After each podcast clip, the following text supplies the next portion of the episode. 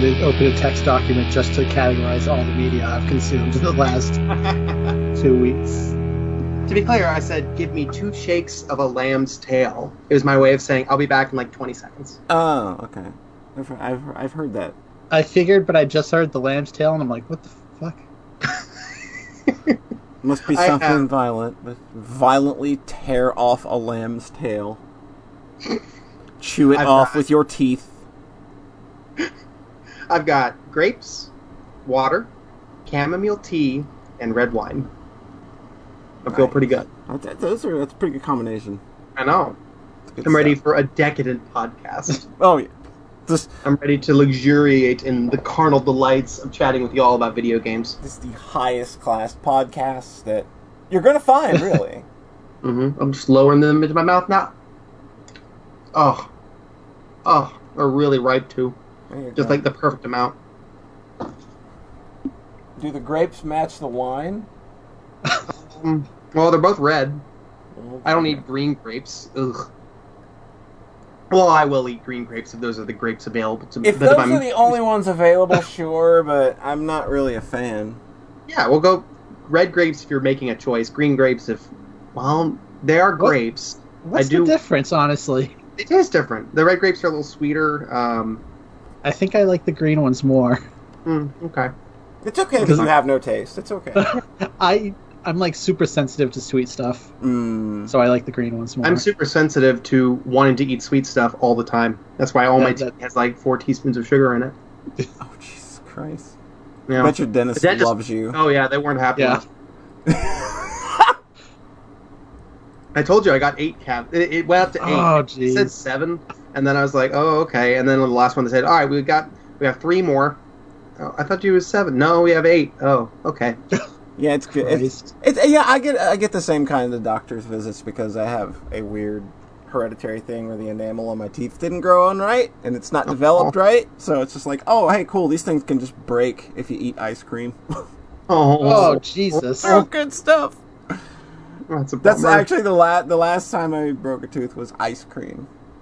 Ooh. I'm not even kidding. It's just like what the How does that fuck. happen? It gets cold and just. Whoop. I have no idea. Like I said, it's just it. My teeth are like like it. Ha- it was with with my grandma and my dad both had the same issue. Wow. Like my dad lost all his teeth by the time he was thirty. Uh, oh no. He eventually like he just had them taken out. He just said fuck it and had them taken out. Because it's just like it's only gonna get worse for you. It's like I would do that, but I don't have twenty five thousand dollars. Oh.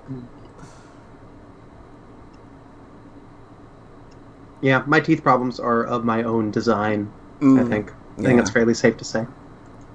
And then they told me, and then they told, they, I said, like, should I stop? And they said, well, you do what you want, just floss. and I was like, okay, I'll floss. Floss And is I'll keep awesome. your game- Floss. I do, I floss now, yeah. Okay. You haven't you haven't flossed since childhood? Hmm. He God, cleans his teeth good. like he cleans his toasters. he just buys new ones. Toaster ovens. You kept saying that. I don't have a know. toaster. I have a toaster oven because I'm civilized. Well, see, it's funnier if I exaggerate it as toaster. See, that's the thing people don't get about a lot of my humor is I like to exaggerate it. Mm-hmm. I make it funnier. It's like, yeah, I know you were saying toaster oven, but it's funnier if I say you don't know how to clean a toaster and that you would rather just buy a new one every time it dies. Mm-hmm. No, that makes sense to me. No, it's just like, oh shit, this has a little bit of breadcrumbs in it. Time to go buy a new toaster. That's bread. Or exaggerating, like the weird, my weird sadism stuff. Yeah. That's all exaggerated. Oh, it's totally exaggerated. we all we all totally believe that that's an exaggeration. But you know what's not an exaggeration? Uh oh. The fact that we live in a post episode 100 world for this beautiful podcast that we host, the Sockscast. So welcome to ep- so welcome to episode 101, brought to you as always by Moon Pies. Moon Pies. Nine out of ten orthodontists agree they're better than toothpaste. it's true. That's how John got eight cavities. I thought that it, I thought that that kind of tied real thematically into where we were uh, in conversation there, so it worked out. yeah, and the and the part that we weren't recording. yeah, No, we're That- we they'll got really everything. We that. got everything. We're good. We're good. Oh, good. Okay. Yeah. So hey, how's it going? Welcome. We're we're still doing this for some reason. I know. Even though we hit our season goal, two, season two. the curse is lifted. Yep, season two just started, just kicked off. Well, the goal was to get a sponsor, right? Oh, sponsored by Moon Pies, right? We're sponsored by Moon Pies. Yeah. Boy, it's just yep. Sorry. This Sorry, I was chewing podcast on is delicious grapes. it's it's just as free flowing and, and smooth as butter as it I was about has I was- always been. I was about to compliment you on that just particularly well constructed and organic intro, Polly. I had to fuck it up. That's what I do here. Nice work, nice work. So, the one fucking it up is, of course, the person to my immediate virtual right. There He'll go. swear at you if he gets the chance. It's Rhett. Is that a reference? That's a Mike Man reference, right? No, no, no, it's been a not. while. No, It's been a it's while. it's a Kendrick Lamar reference. Oh, Yeah. I'm so surprised Brett didn't grab grab that one. Ah, my friends ah. are idiots. I listened to what you linked me. I had a good time. How's it going, Rhett? it's going. It's going. It doesn't sound like it. You are not on the ball in terms of being ready for a podcast at all. It doesn't sound like. Look, I put like 20 hours into Xenoblade this weekend already. I'm sorry. I'm I think I'm in the last dungeon. We'll find out. But We'll I find think they out. procedurally generate more the further you get, so we'll see. I think Because no one has ever, ever actually finished this game. Yeah. It's just. It eventually just becomes a roguelike, and the numbers are just infinitely growing. Mm, that's yeah. That's how that's how that goes. Thank you, Tengu Gemini, for the subscription. Um, to my immediate virtual left, he's Violent J, and he's back like a vertebrae. it's John Thayer. Hey, How's it going? And uh, living the dream. Living the dream, just like living the dream. I caught an image. Those two wolves inside you, arguing over how to respond to someone. How you doing? One is it's going, and the other is living the dream. So that made me happy when I did that. I heard I, I, I heard you say there are two wolves inside you, and Then I just knowing that it's John. Thayer, I was just like, uh oh, this could go real wrong real fast if I don't stop it, and I failed to stop it. Thankfully, it wasn't what I was thinking where he was going to go with that. He ate two wolves one time as well. Oh, yeah, that wouldn't That last me. camping trip took a turn. Oh, you see, Po- you see, Rhett went a different direction with it. I thought I was getting like fucked by two wolves at the same time. Was where where Oh, Well, there you go. There you go. There you go. I was Well, thinking of Vore. I was honestly thinking of Vore thing. That's where I went first, and then I thought, oh wait a minute, that has a more obvious reason, and then went back, and then yeah, Not even ju- five minutes Okay, into we're back season in two, and we've got Vore and Bestiality. We are on the right track. I'm sure Square Pay- Squarespace is going to be beating down the door to sponsor us any second now. Any second now. So hey, guess what? We're going to try some things uh, going forward in the show. I think. Yeah, Yeah, you know, to kind of spice things up a bit since we yeah we're 100 episodes into this thing. Maybe it's time to kind of you know switch things switch things up how you do them every now and again, or at least you know how we handle uh, a few things. So you know how like sometimes like one of us will be doing something and maybe one or two other people in the community will be doing it as well. You know how that happens? Huh? How how we sometimes end up uh, interacting with the same bits and bubbles of media. You know how that sometimes happens. like how when I tried playing Atelier, and then everyone joined in with me, and we all had a literally great everybody time. was playing it for a week afterward. Like yeah, like remember how that happened? John, Oh, you didn't even fun. join yourself in playing Atelier.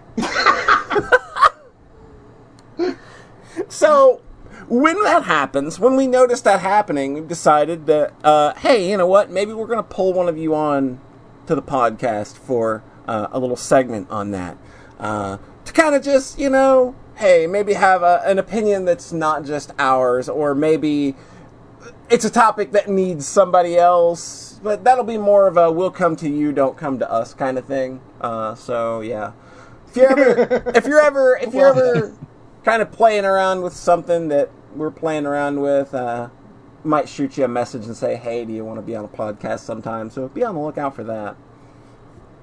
Uh, so uh, another thing we're going to try doing, uh, and we're also going to be doing that this episode, by the way, uh, the, the the whole pulling someone in for a segment thing. So we'll see how that goes. We got a dry run. You'll see how it goes. Uh, we're also it was kind of a hit having people record messages and send them to us. That was actually really fun when we did that in episode 100. So we've decided let's bring back the email segment and have people send us uh, audio messages if they want. You can also, of course, still send us normal text messages, but if you want to be on the show sort of at the end in a different way and, you know, we have the time for the segment, we'll do an email segment and pull in an audio segment. So send us something, a message, a question, something we can bounce off of, preferably, because if you're just sending it, if you're just going to send us your hot mixtape to play, I'm going to catch on really fast, all right?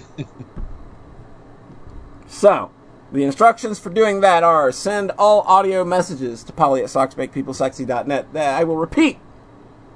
All audio messages go to polly at socksmakepeoplesexy.net. Rhett, where do they go? Polly at socksmakepeoplesexy.net, and they actually go to me. No, those don't go to you. Oh, those. Oh, those. I get podcasts at socksmakepeoplesexy.net. Yes. So if you want to send normal, if you oh. want to send normal text emails, those go to podcast at socksmakepeoplesexy.net. So, Rhett, if I'm going to send an audio message to the podcast, who do I send it to? Polly at socksmakepeoplesexy.net. Hey, John, if I'm going to send a text message to the Sockscast podcast to be read on the air, where do I send it? Uh, you can't send that because you, we that's an email, not a phone number. So if you want to, oh well, I guess you could email like text. so Polly at socksmakepeoplesexy.net, or is that a trap? It's a trap. Oh God, I was like, I hmm. thought you were trying to get me for not paying attention. I'm paying attention. John, yeah. if it is just a text email, this Oh, is a very at simple fucking question. You said text. It wasn't even a trap. It was a simple fucking question. and you're still getting it wrong. Send it to Polly at socksmakepeoplesexy.net. Oh my god!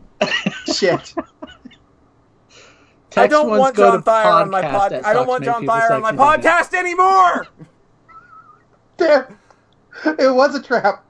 Rhett, where do you fucking send a goddamn email that is just to be read? Where do you fucking send it? Podcast at socksmakepeoplesexy.net. Fucking thank you. Thanks for nothing, Thayer. Guys, just so you know, if you have a text message, you send it to podcast at socksmakepeoplesexy.net. There we go. And if it's an audio message, Polly at socksmakepeoplesexy.net. Right? Yes. Hey, Rhett, what have you been doing? Oh Jesus, I have to follow that. Keep that good energy going. Appease that- me, make me feel better with the entertainment that you have Oh, entertained boy. yourself with.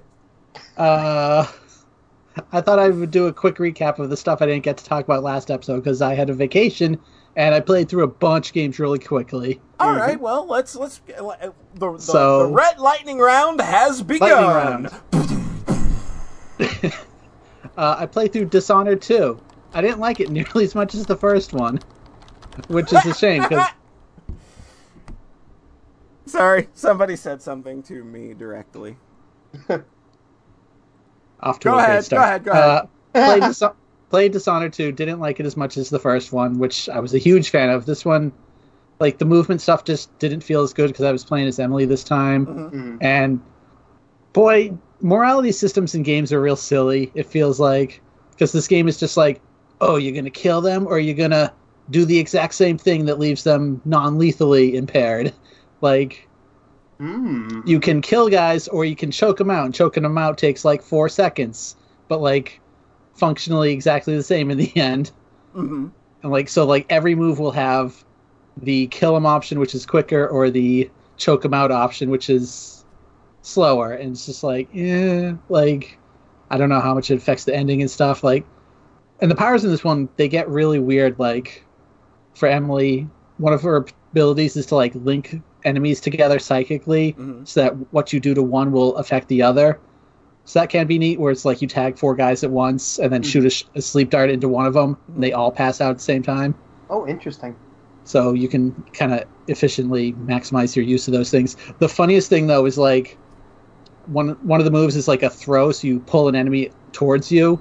If you link a bunch of enemies together and then do that, they'll all go flying in different directions, just kind of based relatively to how you pulled the first one, hmm which is real difficult when you're trying to not kill them.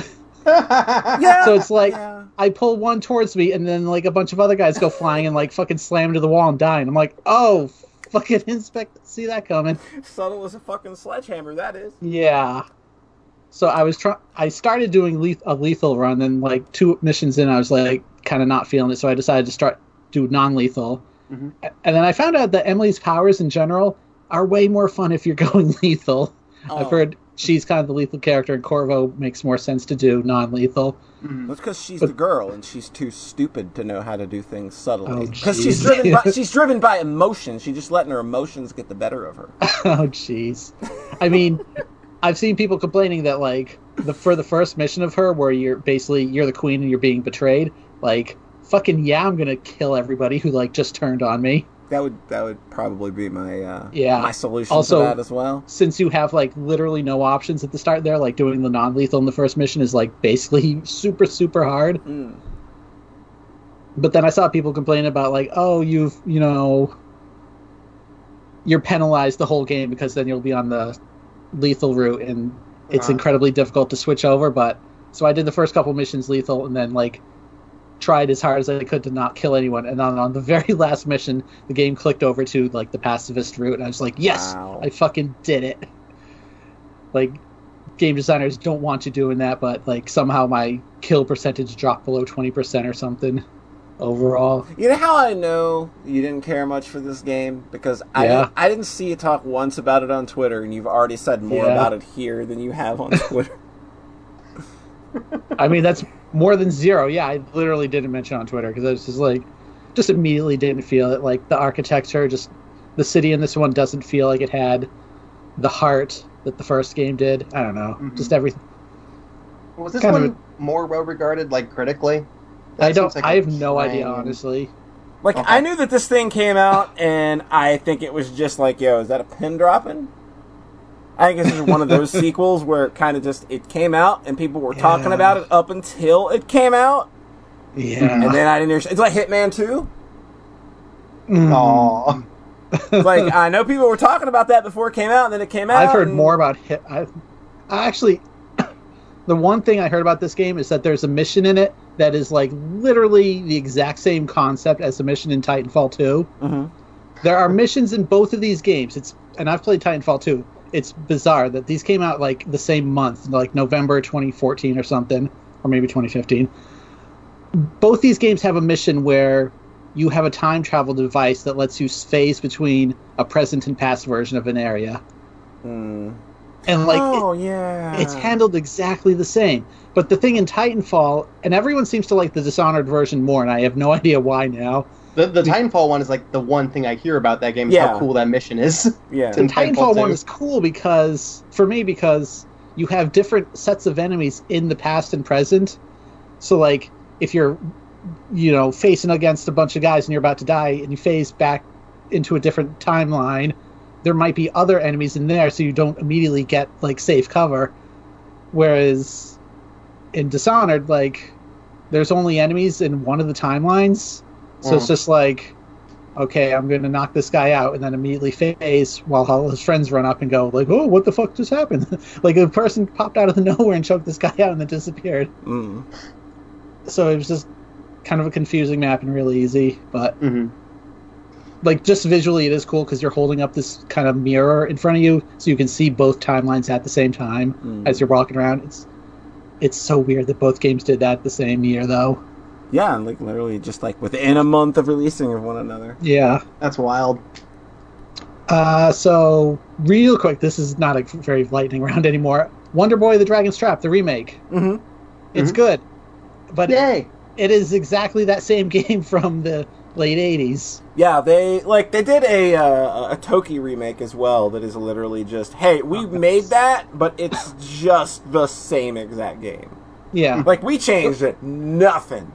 So this one, I think they might have added dif- difficulties because so I played on the normal. There is an easier one, hmm but and I have no idea if even normal is as hard as the original game was. But design wise, there's a part at the end where I got to the second to last boss and was doing like literally no damage. And it's like, oh, you need this sword. So I go get that sword, which was like a hidden door and a dead end. You just randomly press up in this one spot, you know? That that that sure is Yeah. 1980s video game. Yeah, it was very much that kind of design of like, because if you don't know about that sword, you actually can't go back to the previous shop that has the good stuff. Because in this game, like every time you beat a boss, you change forms. Yeah. Uh huh.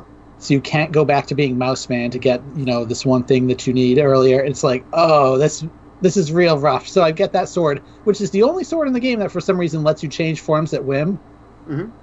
And then like b- right before that boss on my, like my third try, one of the enemies just randomly dropped an even better sword. And I'm just like, what? Oh Like, my god. I'm just like, for God's sakes, game. So like this second to last boss is by far the hardest one because after that, like the last boss is a total chump. I was like, oh man. It's one of those. Yeah. But man, it's so gorgeous and the fact that you can switch in real time between the new and old visuals is really neat. That's the big one to me. Is that you have Yeah. a, just at a button press and separately changing the And music. and the old soundtrack from the Master System version. Yeah, like the, the the first game I ever saw do that was um, R-Type Yeah. Dimensions. That's it's that such a on- cool I effect. have that on So- 360, and you can switch between like the original arcade Yeah. version, and then there's like this really kind of blown out HD version you switch Yeah. to on the fly. I know that like, Cool. Halo Master Chief Collection games did that too. Yeah. oh, cool. And, it- and this one, you, when you press, le- I think it's left trigger, like it, it kind of does a swipe from left to right between the old, new and old visuals. Mhm. So if you just keep mashing the trigger, it'll kind of s- keep sliding back and forth Oh, in the yeah, middle of the screen, so you can just kind of see both at the same time. That's it's interesting cool. because like the hitboxes seem the same, but the perspective changes a little bit in some areas. Like the floor will be kind of made to look aslant a bit. Mhm. It's very Uh-huh. interesting. But yeah, that is it is that game from the '80s, which I was way too young and to figure out at the time. Mm. Like Mhm. I had it on TurboGrafx, and I would ba- basically just play the first two areas and be like, "Okay, this is too hard now," and quit. So I think they may have made this one a little easier. they Mhm. smoothed Even- out a little bit of the esoteric progression Yeah. bullshit. But they didn't they didn't smooth that out. Like it's just like they may have goosed the numbers a bit on like damage, but yeah. like hey, maybe you shouldn't take like half your health on every hit. Yeah. I don't know, man. It's, Uh, it's Dark Souls of retro. yeah. That's a neat game though. It's cool that they did a remake for something re- more obscure than, you know, the usual. I guess Toki's even more obscure Yeah, though. like Toki was just like even fucking weird. I think like isn't that the same team doing Streets of Rage 4 as well? I have no idea. I So- can't remember. Like I think it's .emu. I'm not Oh, sure. that's is kind of ringing a bell. Oh wow, they did the all the shmup ports I really like on my phone. Shmups on a phone. Yeah. Yeah, Uh, you just click and drag the you click it they, they auto fire and then you just move the screen they move the button around with your um, the funniest thing about this game is that like it goes original credits and it's like four people. Four people, and then like, And then it's like sixty modern- people. Yeah, exactly that. Like the port and remaster credits go on like way longer. Yeah, that shit. It's just crazy. Just the way game development has been blown out so much. Mhm. And just how four people were able to make this original that was, you know, 30 years later, people still talking about it is Yeah. neat. That's really cool. And then lastly, uh, I got a 3DS and I played Super Mario 3D Land. Uh oh, Oh yay! that game's pretty good. I liked Like- it. Yeah, Yeah. that game's that game's cute. I re- I just really hate the whole coin thing in the pet post game Mm. of like, oh, you want to get the true final level? You need a billion coins. Co- See, like when I played that game, like I played every level to get every coin, so Yeah. it was never like I never got brick walled when I was playing Mhm. that because I just Yeah. wanted to get all the coins anyway. See, like I even specifically looked up online. Hey, do you need the coins to get to levels nine through sixteen? And people were like, nope. And then I play the game. It's like, oh, actually, yeah, actually, yeah, you do. yeah. Like the last level I looked up require, like the last normal level is like two hundred eighty-five coins. 280, yeah. So it's like three. that's Oh, every coin of the game in the regular levels plus five from the bonus levels. Like if you get Yeah. every single coin, it's still not quite enough. yeah. That's kind of ridiculous. It's, it's like the fact that it's a requirement is ridiculous. I just did it because I was Yeah. enjoying doing it. I know. But Mhm. like when I was playing, Yeah. like let's let's say Giana Sisters Twisted Dreams, where they lock a bunch of that Mhm. shit behind star requirements. Like, yeah, I just I hate this as an online, as a requirement in pretty Yeah. much anything. Yeah, it's, it doesn't it means feel you're not good. playing. It, it makes it. It's it's. I think it's fine for like you're playing through this game once very thoroughly. Yeah. Where you're like with 3D World, I went back through every level and got all the star coins. With 3D Land, I did all the levels and bonus levels and did all the star coins. Although with Yeah. 3D Land, don't you also have to get like all the golden flags? Uh, Yeah, so, like- yeah, Yeah, because I didn't know about that. I got all the coins Ugh. and it didn't unlock anything, and I was like, okay, I guess I finished the game, and I never got the cool level.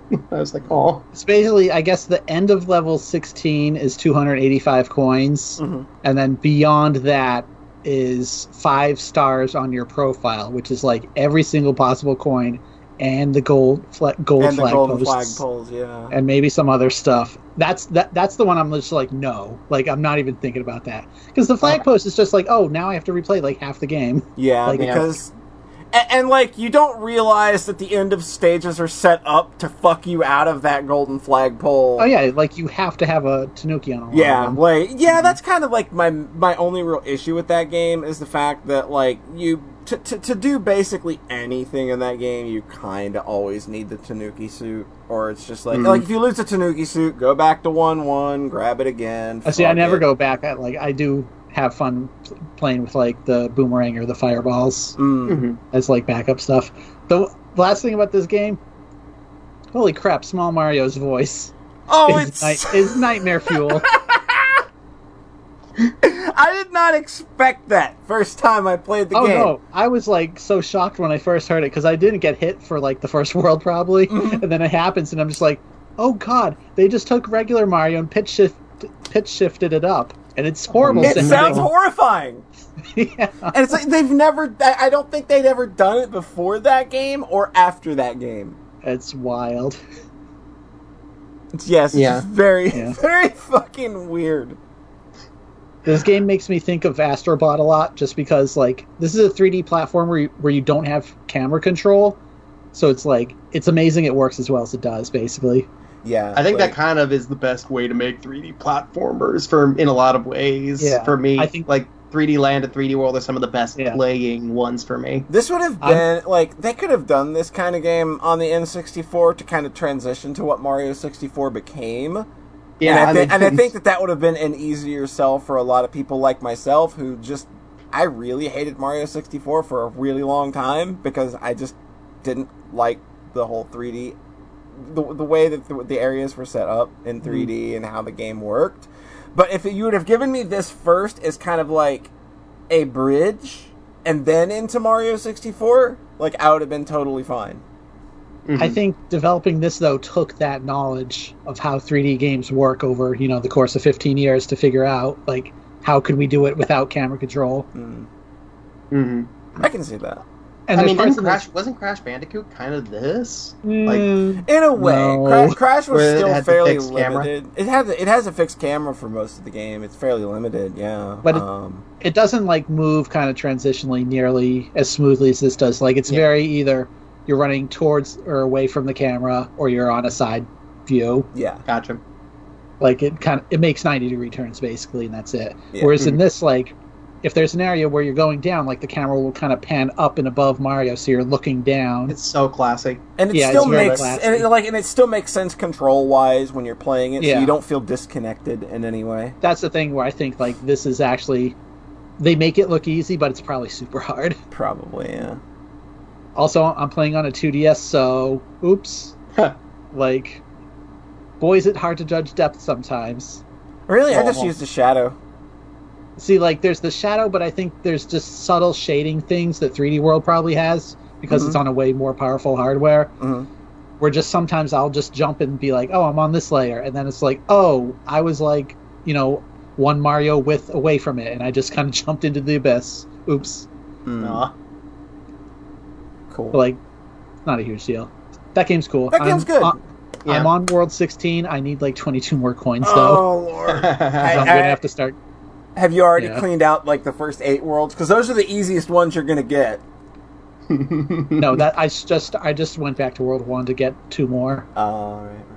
So I don't think I'll have too much trouble. If it was going to be much worse, I was like going to like Just fuck it. quit, Who cares? just fucking quit. But hmm I've been very thorough in the second set of levels. hmm And a lot I of think, this, a um, lot of the second set of levels is when the game actually ramps the fucking difficulty up. Finally, Yeah, when it gets Yeah. really fun.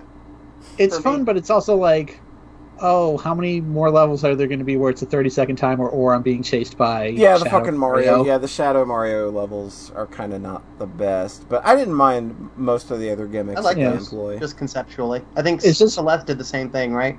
Mhm. I like that. I like that concept where you're like, it's both a ghost and also an obstacle. hmm Yeah. I just think it's weird when people advertise this game as being like, oh, it has 16 worlds. It's like, yeah, Well- 9 through 16 are kind of rehash levels, though. Yeah, Like, the vast majority of them. Like, a couple of the airship ones are new, which is nice because they're not auto scrollers, but. like, hey, there's 242 stars in Super Mario Galaxy. yeah, That Galaxy. last 120, we just kind of, I don't know. We open the editor, and I don't know. Here's one. Here's another. I- I- 999 moons! yeah, that's basically where There's Odyssey actually- got its ideas. I know, it's actually 800 something, but then you can buy the rest. Yep.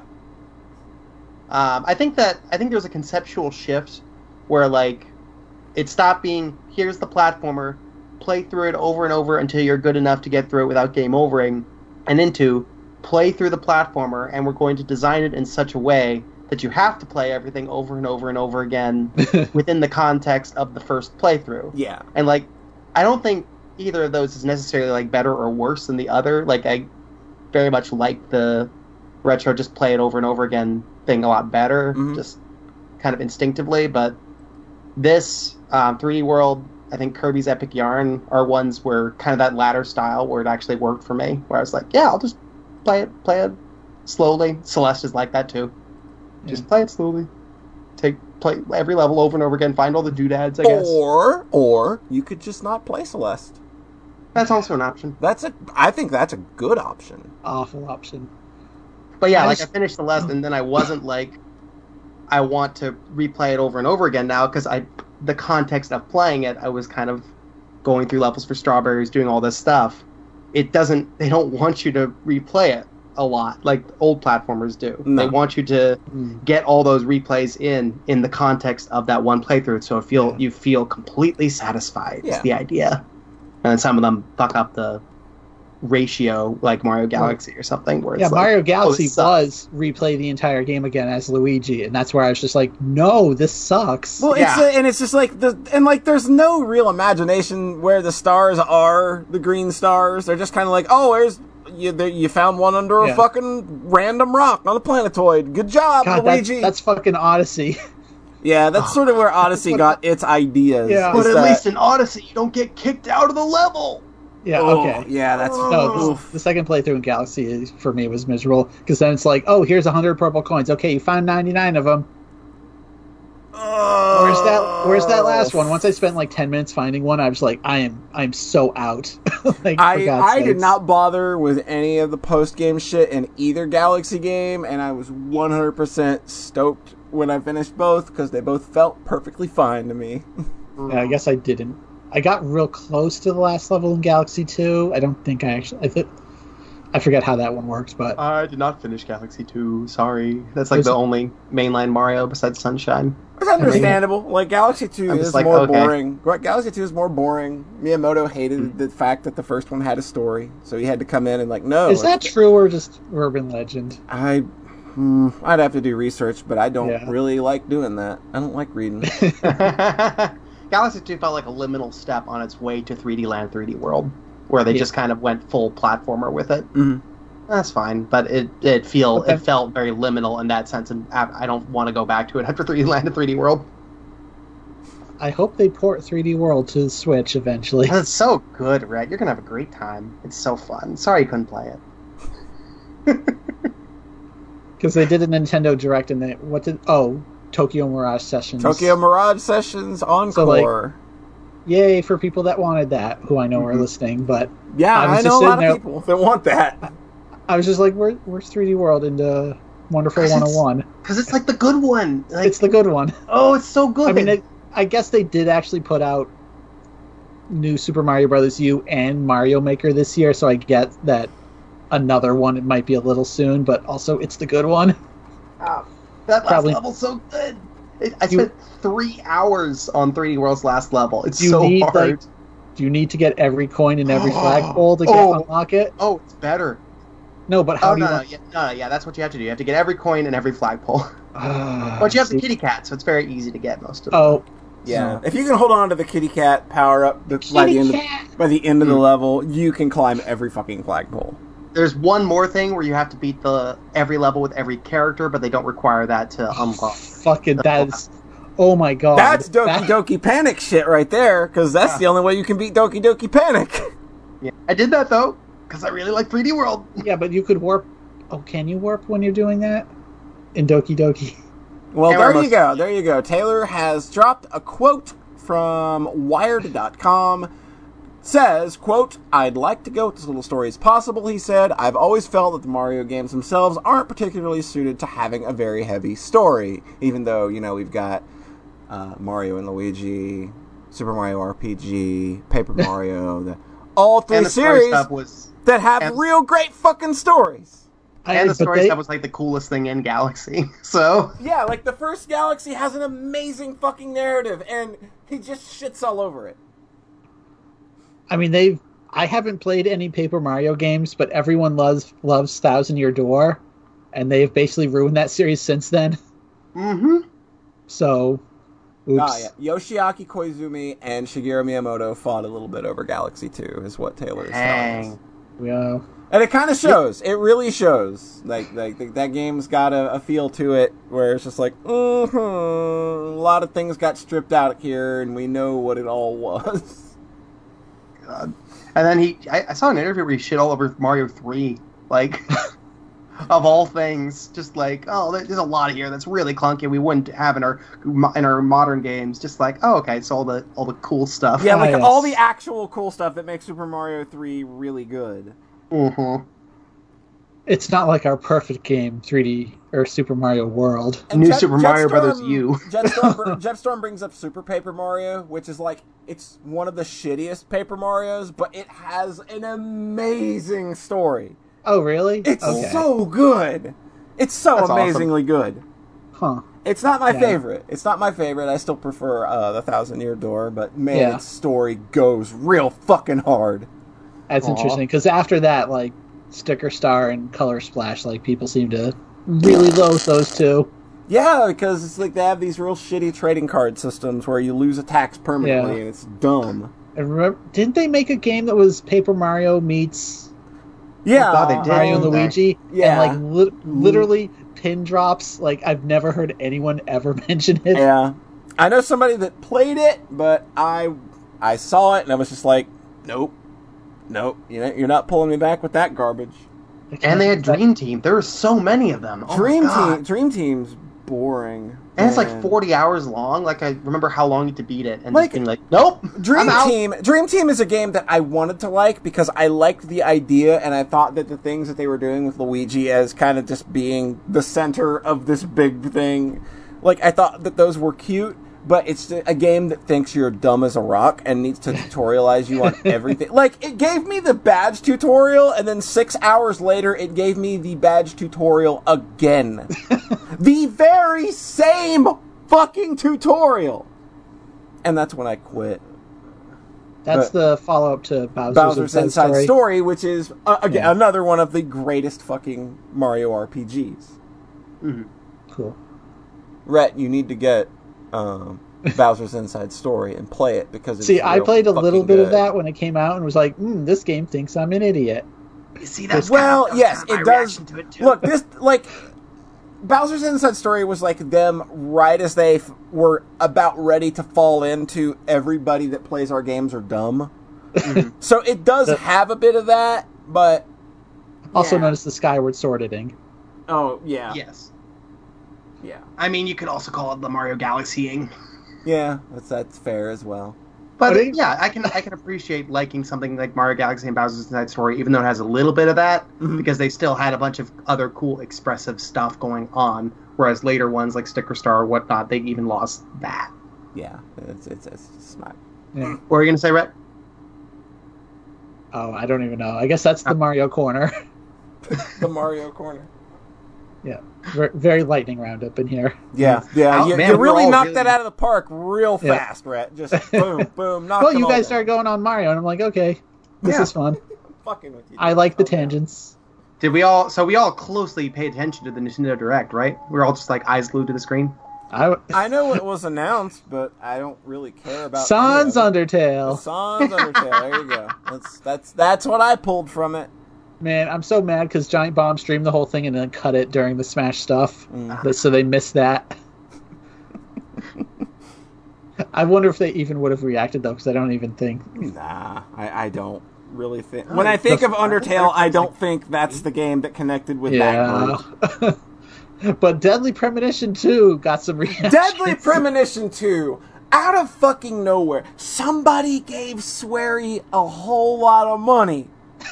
And I'm real fucking happy about it because Deadly Premonition 2 is gonna be real fucking good, and I'm real I'm gonna be real mad if it's Switch exclusive. Huh. I'll, Oh. be, I'll be real fucking mad. This is your Bayonetta 2. Yeah, but like Deadly fucking Premonition 2 is my Bayonetta 2. I'm gonna be real fucking mad. I can't believe they've they pulled it again. The sequel everyone wanted on a Nintendo exclusive. Oh my god, if that's what happens, I'm gonna be mad. I don't know for sure if it's if it's 100% exclusive. They seem to be a little wishy-washy on that right now. Mm. And it's not published by Nintendo. No, So no. it seems to have a better chance than Bayonetta 2, which is just no, never. Yeah, like, yeah. I really like the missing, so I'm really excited for this too. I'm happy this exists. I'm pretty sure I'm gonna really like Deadly Premonition I when I like get I around like to it. it. when Swery gets money to do things. I like Mhm. it. I like it when Kotaro Uchikoshi gets money to do things. He just got a lot of money to do a big old project that's coming out in a couple weeks, and I'm hoping it's real good. hmm I love it when um, oh fuck, I'm when Yoko Taro gets money to make a gotcha game. Yeah. Oh, Wait. Oh. wait a minute. No. Wait a minute. No. Whoops. Wait, no. Rising I'm Star sure- Games: The Deadly Premonition 2: A Blessing in Disguise is a Switch exclusive at launch. Other platforms are not being discussed at this stage, says the publisher. Okay. Okay. Maybe like a year thing or something. Yeah, that's what I'm Mhm. thinking. It's also funny seeing them put out Deadly Premonition Origins on Switch, and apparently they're doing a physical version of that for Yep. like forty dollars. Yeah, It's like, dog, I got that on St- on Steam for like either six or three Three. dollars. yeah, like it's amazing Either the way, way- PC just doesn't exist. Either way, I'm just glad Deadly Premonition's getting another shot. I kind of Yeah. wish they remastered the first game though. Maybe touch it up a little bit. Look, it's a bad game. Like, and even the I wonder- touching up that they did with the special edition, it's like basically they just made they just made the health bars look prettier, Really? and they, and they made all of the combat dead fucking easy. I think like every every enemy now dies in one or two shots now. My he didn't want combat in the game anyway. Yeah. Mhm. Okay. So Oh, like that's so hopefully that, that like I'm I'm hoping I- I'm hoping that Rising Star has the sense to stand back and just let Swery do what he wants if he wants to make a game without combat. Just Mhm. fucking let him do it. We've had enough games that have hit the big time now that don't feature combat that I think that we Yeah. can do that now. It's this is not 10 years ago. Yep. Oh, and Smash got an, a real fighting game character, and that made a bunch of people really mad. That made me happy just because I knew Hose was gonna be mad. Terry Bogard in Smash just made me happy. Like even when I was hearing that as a rumor, I was just, oh please, please let this be the. I just there's nothing more I love than seeing Smash people pissed off because it's they're so like, easy. and it's so it's easy so- to do. It's so easy. But they are like one of the most deserving fan bases that deserves being trolled anyway. Them and Pokemon fans, just kind of they Hmm. oh both my god, the deserve Pokemon it. Fans. Oh, they're so mad. Yeah. It's so What weird about dumb mad stuff. Is there a new controversy with Pokemon? I, there's eternally. I think it's about animations being remu- reused. Animations from, are being reused, Yeah, that's kinda the old one. The the national um, yeah, the National Dex the National controversy Dex still rages controversy. on. Mhm. Yeah, yeah. Yeah, but you can dress up the girl now. And you're buying it for this fucking reason. As soon as you Uh. saw that you could fucking dress the girl up, They're actually never releasing it. They're just going to keep releasing cute girls online, and like that's they just should just it. do that. Just Man, That when you would be say releasing Pokemon- cute girls regularly, I go, maybe I do understand the appeal of gotcha. God, there, there's a new Pokemon Gotcha game, isn't there? yep. Yeah. it's That was real very dangerous. quiet. That sucks. Yeah. That I've heard it's making mad. a lot of money, and then the like the monetization is like particularly gross in it. Yeah, Ugh. they know. It's like they know kids are going to be playing this, and they're gonna they're gonna more than likely go against their parents' wishes or knowledge and press some buttons every now and again. Yeah, I'm like straight up moral panicking about that. Yeah, I, I've like been moral John panicking about literally that. I hate posted. it. John made a mom Facebook post about this game on Facebook. Parents, just so you know, Yeah, this new Pokemon game that. isn't nice. It does X, Y, Z. These ones are okay, but not this one. Ugh. I hate that. That that makes me mad. Also, you don't just collect Pokemon; you also collect trainers. So even in the Pokemon Gotcha, you're still collecting cute girls. Yes. Yep. All I know about that game is they put May in it, so there's lots of fan art of her now, which is nice. Yes, So, so I don't have to play the game. there you go. the less I have to play this and You actually just- interface with it, the better. yeah. You can just find JPEGs online. you don't have to gamble for them. Yeah, yeah. They're very. You can even put them on your phone and resize them properly, and they'll be the same size they are if you were to actually have them in a video game on your phone. You can just set like a rotating wallpaper on your phone to cute girls from Pokemon and Yeah. have just a, a great time. Mm-hmm. Nice lightning round, rat. Yeah. God, Good going. Holly. Well, Polly was like Nintendo Direct, just getting it out of the way. Just basically. get it out of your systems. Oh, All and right. How about all that Mario Maker 2 news? Aww. You I were mean- so sad that that didn't catch on as much as you wanted. I'm I so think sorry. That, I think that they're waiting till fall. I think they'll have more. They, I think they literally definitely- said there will be one more update to the limit of levels you can upload. So Yeah. They can't. They did like three updates for the original, like item wise. Mhm. Oh yeah, it's not dead. It it's not more. dead. I don't think it's dead at all. I just think that we're gonna get it fall and spring as two Yeah. more updates or something. Yeah, I was talking about our friend Com- group. community-wise, not- not it's dead. as much as we wanted it to. Right. But like a lot of people bought it and then it just fell off real quick. Mhm. Still waiting for them levels, John.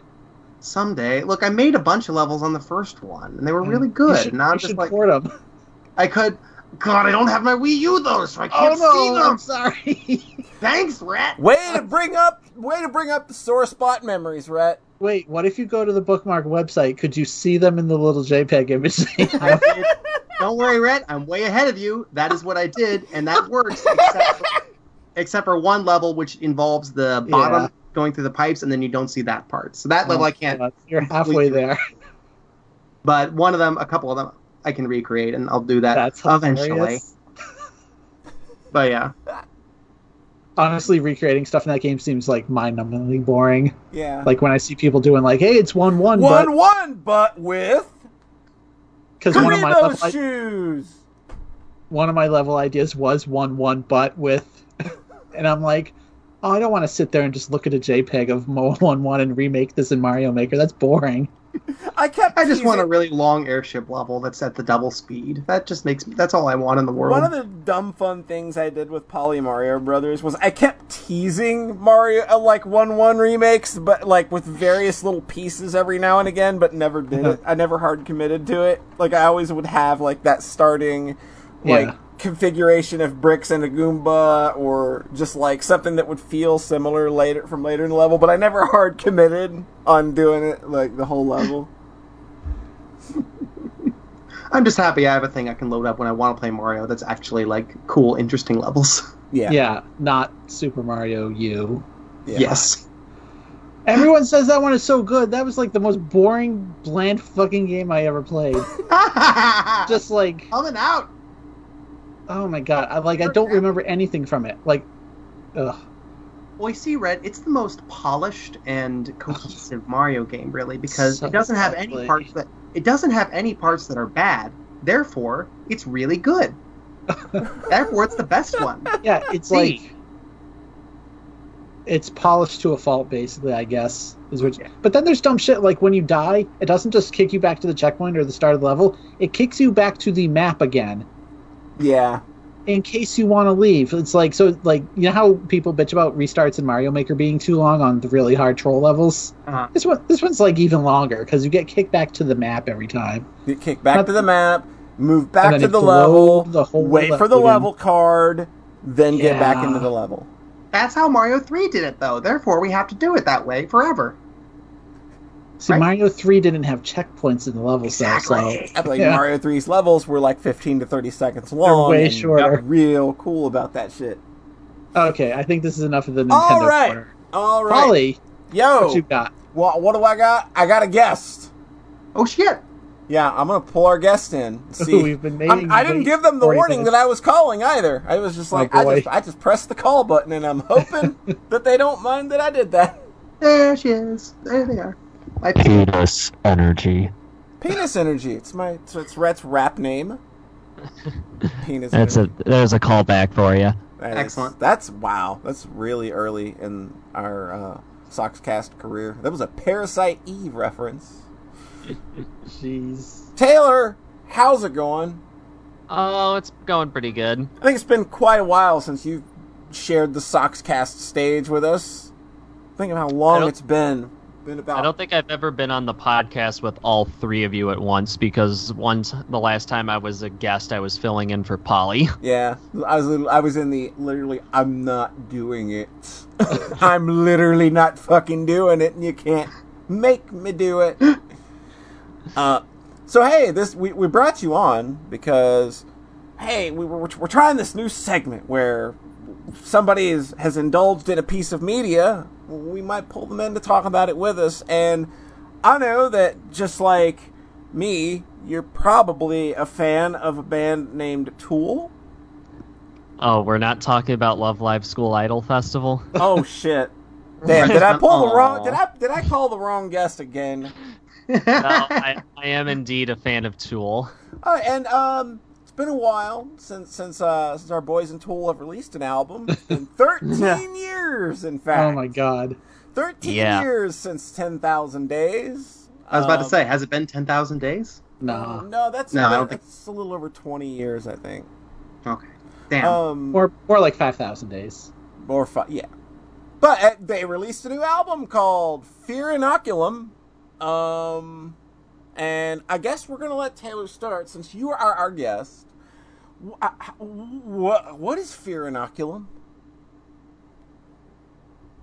Oh boy, Fear Inoculum. I don't Oh, even know if Tool. I don't even know if Tool knows entirely what Fear Inoculum was. Yeah, that's kind of the the feeling um, that I get from this album. Um, So I'm gonna open up with I like the album. I would say that this album is better than Ten Thousand Days, mhm. But Brad's favorite. uh, I I would call this album uh, long-winded. Oh boy, yeah. This this thing uh, digitally, if you're if you're listening on something like Spotify, this is an 86 minute album. Uh, Great. and the physical cuts three uh, interlude tracks, which are pointless anyway. Uh, My Spotify playlist has also cut three into. Anyway, and, and the, the, the physical versions are a nice, slim one hour, 19 minutes, and 14 seconds. about as long as you can possibly put on a single CD. Yeah, they they kind of have a tendency to do that. They kind of always go for hitting that mark as often as they can. Like I think like Anima and Lateralus and Ten Thousand Days all hit the seventy nine minute mark. oh my god. Yeah, they all. Yeah, they, Tool makes you know long albums, but when you're talking about an album like this, uh, there are six songs that are ten minutes, three seconds or longer. Yeah, and they are all mid tempo, um, barely rising above a roar. Um, like these songs all kind of just have that meditative quality to them, where they're just very light, very airy, very elevator music y to a degree. I think. They Uh, they sound like they sound like three old stoners made a record over the course of 13 years, and then Maynard sang over it. Yeah, yeah, I would say that like Tool. This is this is like this is Tool's greatest hits uh, um, compilation, but it's just a compilation of various riffs and styles they've already done from Oh, other distinct- albums. It's very distinctly Tool. I mean, you know, I said I I thought that Fear Inoculum and Pneuma wouldn't have been out of place on Lateralus, for yeah, example. yeah, like those, like, like and, and and I think Pneuma, uh, like of all of the uh, the mid tempo slog that this album has, I think Pneuma is kind of the highlight track of uh, everything before Seven Impest. Seven Impest. It's uh, it's spelled like Tempest, but they replaced the T with a seven because Yeah. the album's about the number seven, I guess. Yeah, they they Seven Impest. Seven Impest. That's what we're Oh, calling I it. hate that. I, I mean, it's I'm a calling great it song. Tempest.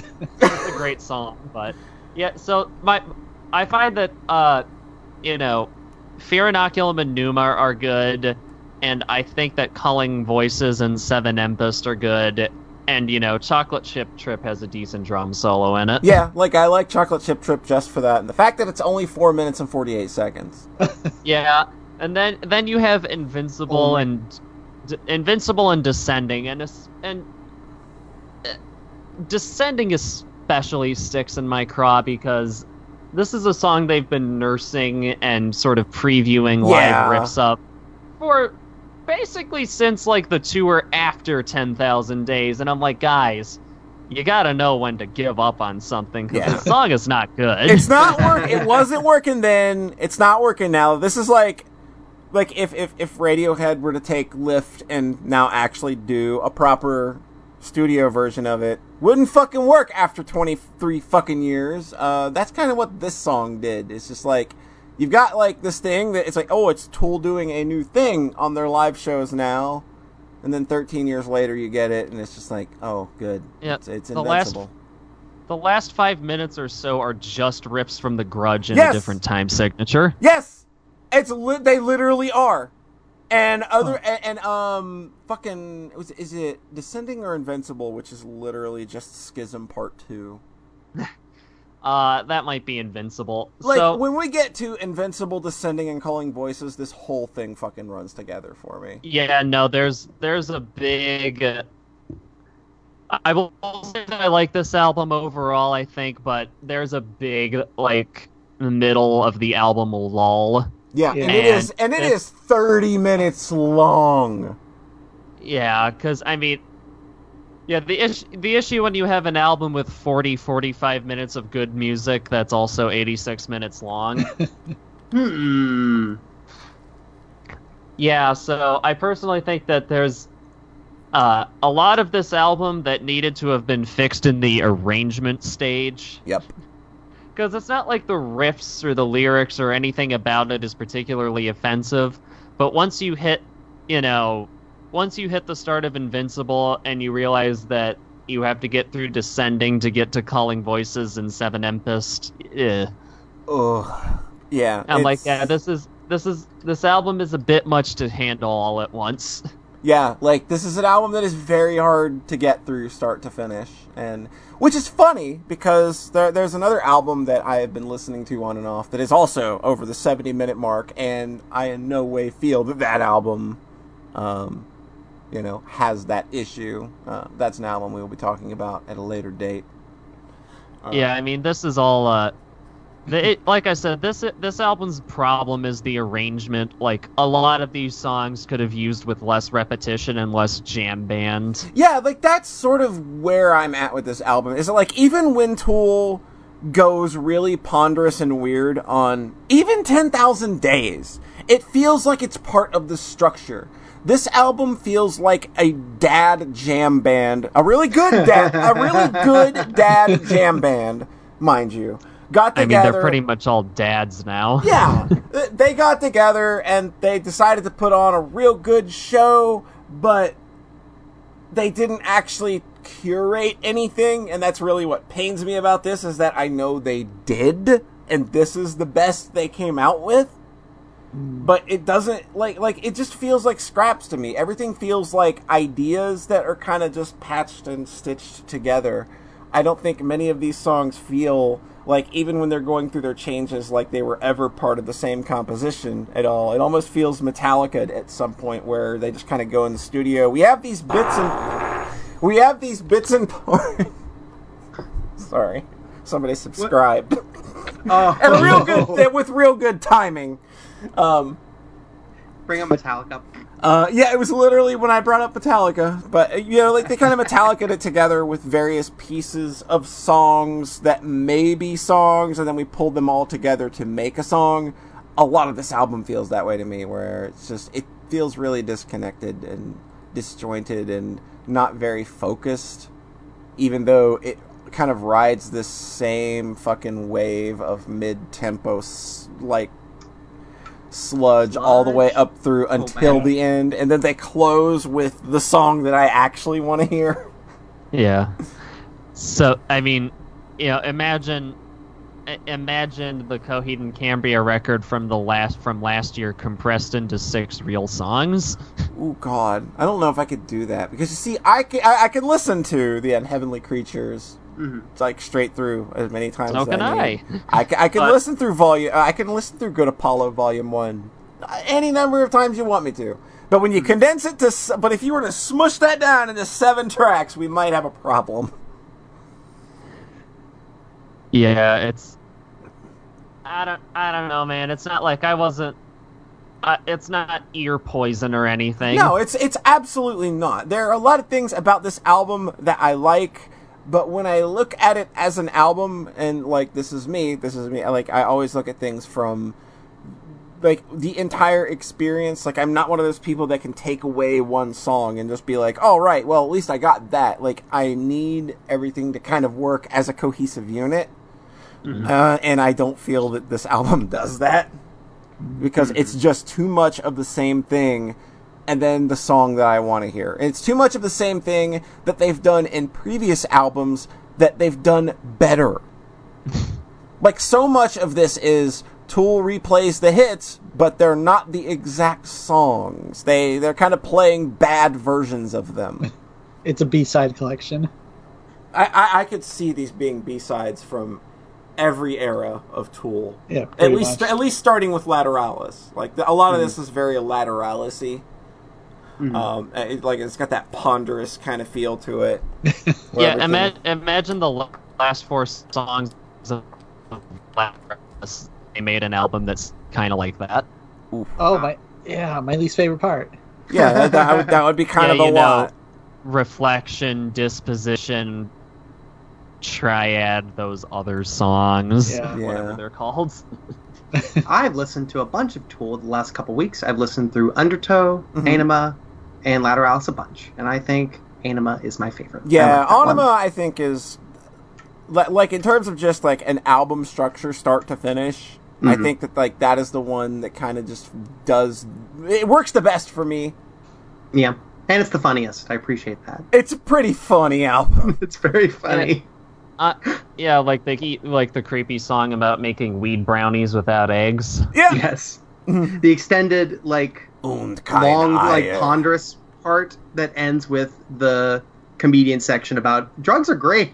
Yeah, like That's all, very I think drugs have done some good for us. I really do. yeah. And if you don't believe that, oh. take all your CDs, tapes, and burn them because all the music that has en- enhanced your lives that was made by people who were real fucking high on drugs. I tried to do that R roll and I couldn't, so I'm glad you did. Yeah. Uh, uh, Bill Hicks, by the way, that's from his Yeah. Arizona Bay uh, show. Just that Believe was, it or was not- still worth looking up, by the way. Oh yeah, he's hilarious. Unfortunately, I do believe no footage exists of the concert tour where Bill Hicks opened for Tool. Yeah, yeah, he Oh, was an opener. So they them. were Wow. they were like they were friends going way back. I believe he had he had either recently died or was sort of imminently dying when Anima came out. Yeah, yeah. The uh, Anima is dedicated to him, I believe. Oh yeah, so that and, was and there's a picture. One of the pictures of the one of the paintings inside the Anima case is of Bill Hicks. So Oh, there's a- the, There- there's a lot of stuff I don't. There's a lot of stuff I don't own physical anymore. Mm. Yeah. Because Lateralus is when I get really excited. The track Lateralus is really good. Oh and then man, yeah, that thing, track is That fucking track is it's amazing. one of the. It's one of their better songs. yeah. Yeah, and then I realize, God, there's a lot more album left. That's weird.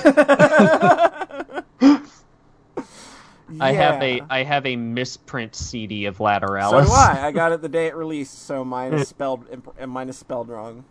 Lateral is. Yep. That's Yep. uh, if you if you ever find yourself in a used record store, sometimes look for Lateral is. Yep. It's not really worth anything because No. there was like a million. The first million copies were wrong, but you know, it's a it's a curious piece of history, I suppose. Yep. Yeah. So so so final thoughts on the Tool album. I'm probably I don't think I'm going to get a lot of listening out of this. I think it's going to go like I think that once I've listened to it a few more times it's going to go in the collection and kind of just like I don't look for this on my top 10 list at the end of the year, I don't think. what? Yeah, you see, uh, you know, I could just take a screenshot of what my Spotify playlist section looks like right now, and you would see that 2019 is already pretty crowded. yeah. And after 5, literally with the take that Rhett took away from this, this Tool album is a Tool album. Oh no, it's definitely it's not like uh Like you get, you know what you're getting into. This isn't going to convince you one way or the other. like this is a tool ass tool album. You know, it's not like how Fall Out Boy apparently started making EDM once they decided that the that their old shitty music wasn't popular enough anymore. They needed to make some new shitty music. And it worked. And, And it their bass- worked. People still their- love them. And their bass player is still a pedophile. Yep. Oh no! Yep. It's real bad. Real bad. Yeah, that yeah, that album that made them famous. He was like 24 dating a 15 year old, and that's what that Oh. album's about. Yep. Have fun Woof. with those nightmares. Enjoy that. At This least he's not. No, I won't make. I won't. s- I won't spoil that joke. I'll save that joke for the uh, "God is in the podcast" Omake episode because I was about to use the same joke twice, but So, about a final- different musician. So, uh, so, so Uh. final thoughts on um, final, final thoughts on Fear Inoculum, Rhett. I mean, I kind of have the same thoughts you guys do of like, I so I do like Invincible actually though, Mhm. but then after that, there's a big gap before Seven Tempest. you said you were going to call it Tempest. I know I did it for you so you'd know which one I was talking about. But it's just Tempest? like What's that? I start listening to now this album and I go, oh, this is pretty good, and then the first two tracks are good, and the third one falls off a bit, and then it just falls off a cliff. It just keeps falling off of the cliff until Yeah, it just it Falls off of it. be, becomes very hard to maintain interest when the songs are just so long and so not going anywhere. Ponderous. yeah. Yeah. Yeah. I, I mean, you know, there's a. po- I mean, you know, there's a possibility that there's going to be a Sun album on my top ten. So if, Uh-oh. it's not. It's not long and ponderous. That's my problem necessarily. No, that that that's not the issue. It's just, you know, long for the sake of hmm. being long is kind of the Yeah. problem. Yeah, hmm. like I, I I got the impression that they just really like seeing the CD player hit 79 minutes. it's it's back when uh it's like a story back when uh Dream Theater were recording 6 Degrees of Inner Turbulence and that was originally going to be one song before they split it up and my partner and I was just like I got to a point to where seeing the CD Oh. where seeing the CD player hit 42 minutes felt just like a novelty so we split it. Yeah. So it's like, yeah, maybe that's the best decision. they originally, uh, this album was originally going to be one long ass song, though. Yeah, that's what the di- that's what the weird ass point distorted shitty sounding interludes are for was uh, scraps from when Danny Carey wanted this to be one unbroken 86 minute track. Huh. Yeah, did I did I mention that the interludes available on the digital versions also just sound like shit? Yeah, they're they're not good. They're not interesting in any way. yeah, Hey, speaking ba- of inter- speaking of interludes, before we let you go, Taylor, uh, me, Yeah. me and you have something coming out next Sunday, more than likely. Uh, we we we recorded the second episode of God is in the podcast. yes, as I I earlier referred to it, Mhm. and yes, we're going we're covering Marilyn Manson's breakout album. Interestingly enough, S- Yep. the "Smells Like Children" remix EP compilation thingamajig. Yeah, so if you want to get on the train and, and know what that sounds like, and just in time for us uh, to review it, look, look look yourself up. Marilyn Manson smells like children. It look it uh, it's not as good. name. It's not as good as Fear Inoculum. It's not as good as Fear Oh, Inoculum. well, Taylor, uh, thanks for stopping by. This was a pretty good test run for how we want to kind of do um, portions of the show in the future. Sometimes when this kind of thing pops up, uh, and it definitely let us expand on a topic we don't really get to expand on a lot. We don't really get to talk about an album in this way. Uh, that often, so it was actually really cool for me. So I didn't have to fucking monologue about music for the first fucking time. I mean, you know, I think we're only a few weeks out from the new Chelsea Wolfe album, so maybe you and Rhett can chit chat about that too. Yep, yep. We might have to have Album you back of the for year. that. We might, we might have to have you back for that. But um, Yep. I'm gonna go Uh, ahead and let you. September I'm gonna go ahead and let you go, and we're gonna get this podcast uh, rolling uh, uh, past this music stuff that people always hate when I bring up. when, when I said a few weeks, I apparently meant five days from now. oh shit! Yeah, Oh, that is shit. literally Yeah. out in five days, isn't it? It'll be out in time for the next Sockscast. Well, hey, we might, we might already have next our next guest segment planned. Yeah, that's fine. All right, I'll let you guys go. Have Later, fun with the rest of y'all's Sockscast. have a good. Hi, Taylor. Bye bye. Ooh, hey, that was fun. That I nice. got, to, I, got I to enjoyed talk. I got to talk about music And then actually talk about it. and actually talk about it. I can't believe there's a new Chelsea Wolfe album. Yeah, it's gonna be good. I- It's- I'm gonna pre-order it acoustic. right now. It's, called Birth of Violence. Yes, and it's an acoustic album. Oh. But I've already heard a couple of songs from it, and it sounds real fucking good. Oh, you kind of could have just killed it for me. oh no. No, I it's, mean, I'll still- it's, I'll it's still good, buy it, but- Rhett, Trust me, it's good. Okay. It's good. It's gonna be good. You're not gonna. It's very different from It is know, different. her it's, last couple albums. It's different, but yeah, she's also done an acoustic album before. It. She knows what she's doing. Just okay. trust me. Okay. Just trust me. John. Hi. What? What? Wait, wait. What you been doing? What you been doing? The new Lucah DLC came out. Hey, I know Oh that game. boy. It's a they did um it's a big free DLC update for Lucah Born of a Dream. Hey, Uh, yeah, Yeah, yeah. and it is called The Descent and it's basically an hour long enemy gauntlet. Is it a roguelike? Nope. Because see, like that's what it sounded like. Like when I read the, the, the description of it on the Steam page, I was just like, No. it sounds like a roguelike in a way. No, this is like Overwhelm where it could you could easily see it being sort of a generic roguelike type thing. Mhm. Instead it's just very, very meticulously balanced and scripted and designed to be just a one continuous action game. One continuous, very mean action game. Yep. Um, It, is the corruption uh, a part of this? mode? oh, you know it's a part of this mode. It's more deeply felt in this mode than it is in the rest of the game. oh, fucking because for real? Yeah, because in the rest of the game, you have um, in New Game Plus, you have access to the. You can jump back to check to um, the start of a chapter, Mhm. and your corruption will go back to where it was at the start of that chapter. So in the main game, the corruption is less like Dragon Quarter and more like you just need to S rank every chapter to finish the game. And like I think that's it's still cool framing device for that, Mhm. but it sort of steps away from being from that Dragon Quarter thing. Okay.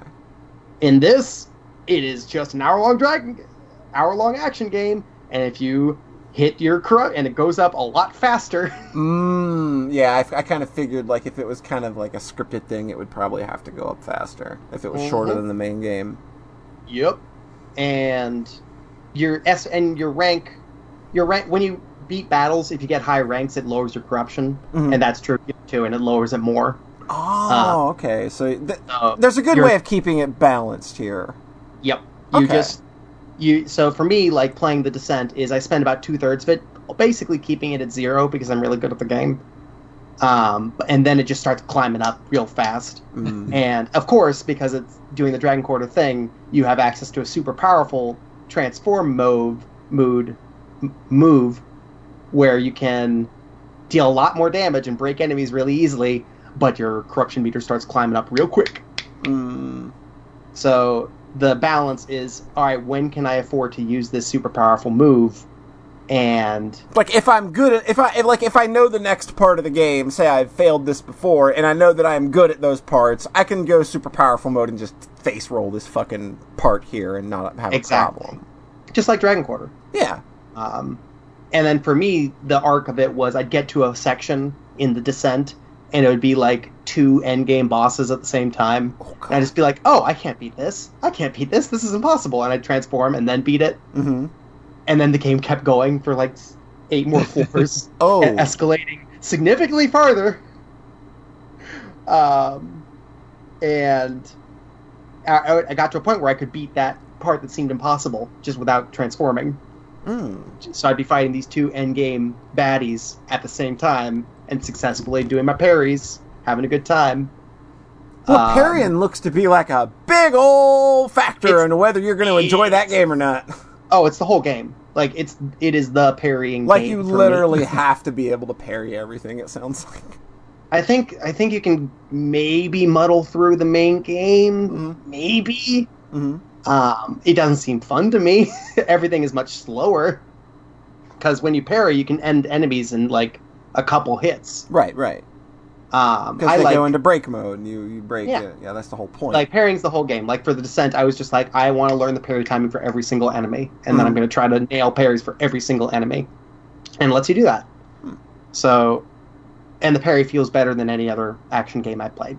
oh so wow, that- that's that's that's some praise there. I mean, what the competition in my head is Revengeance, Okay, that's a Dark good parry. Souls. Uh, kind- Sekiro, Sekiro. I Sekiro is Sekiro. all about the parry too. That- yeah, that's the one who sounds like you should play next. Is like, hey, if you like parries, From Software made Well, a that's game that's I- literally oops, all parries. That's the thing. I didn't like parries until I played Lucah. Like I got through Dark Souls without parrying at all. Oh, it's totally different from that. Like it's so much faster. Okay, cool. So and Ys VIII, um, and I oh yeah, lo- Ys VIII was great. and and Breath of Fire, and not Breath of Fire, Breath of the Breath of the Wild. Hmm. Um, and Breath of the Wild, I just learned the parrying at the immediate start, and then the combat was completely trivial for the rest of the game because I Shit, didn't I have played to. a game with parrying too. I can't wait. Yeah, like I literally got to the final boss, and they have like this super dramatic moment where like now the boss is invincible in Breath of the Wild. Oh, how are you gonna do it? And you just parry him. Oh, Oh, okay. Good. So Breath of the Wild assumes you can't parry. Lucah very much demands it.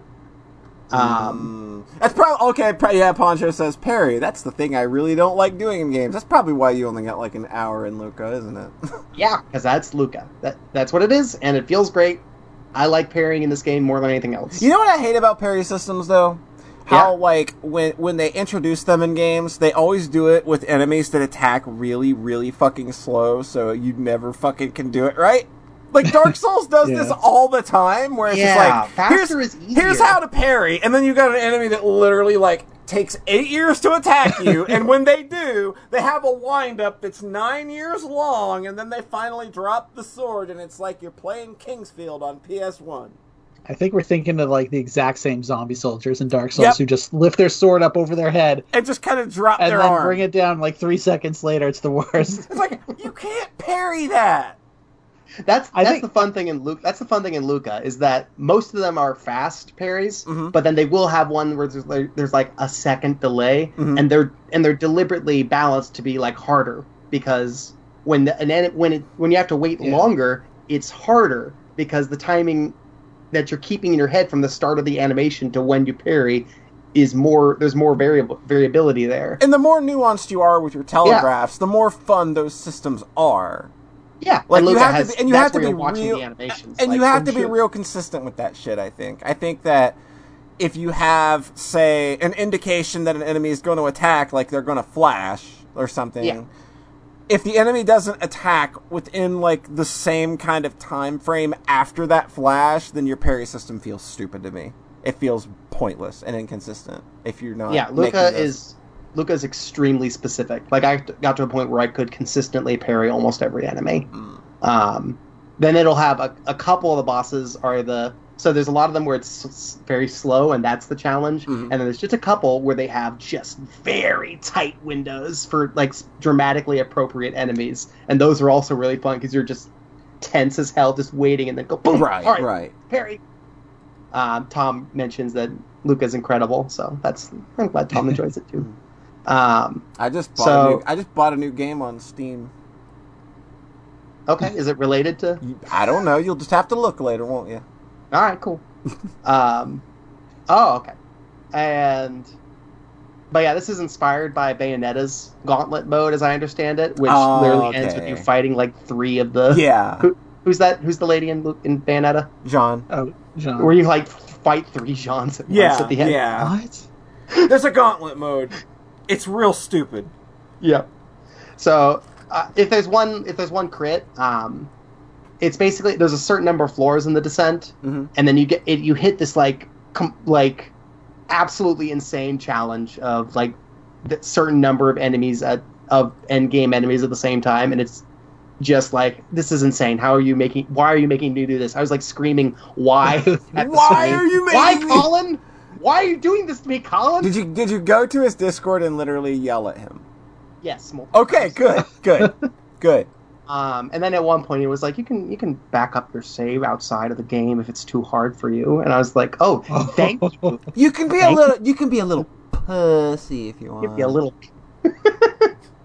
I was also I also made it really hard for myself because I deliberately chose a build that is less effective because it's more fun for me. Well, yeah. Um, so there's a new game. So like when you finish New Game Plus, you get something that lo- makes the corrupt an accessory that makes the corruption go down slower, and I didn't equip that. There's a Oh. there's a um, familiar that lets you heal for heal your character at the cost of all your charge. Oh. and- A little broken, and I just didn't use that because I don't I don't like it. Mm. And there's also the strongest form that you get after beating the first loop, and I didn't use that. Tell, I Col- used the- tell, tell I Colin if I ever play this game, I'm going to yell at him too when I'm mad at it. So I, I basically just I basically just got the Thanatos, like Jetstorm said, like yeah, because like it's- Jetstorm just said.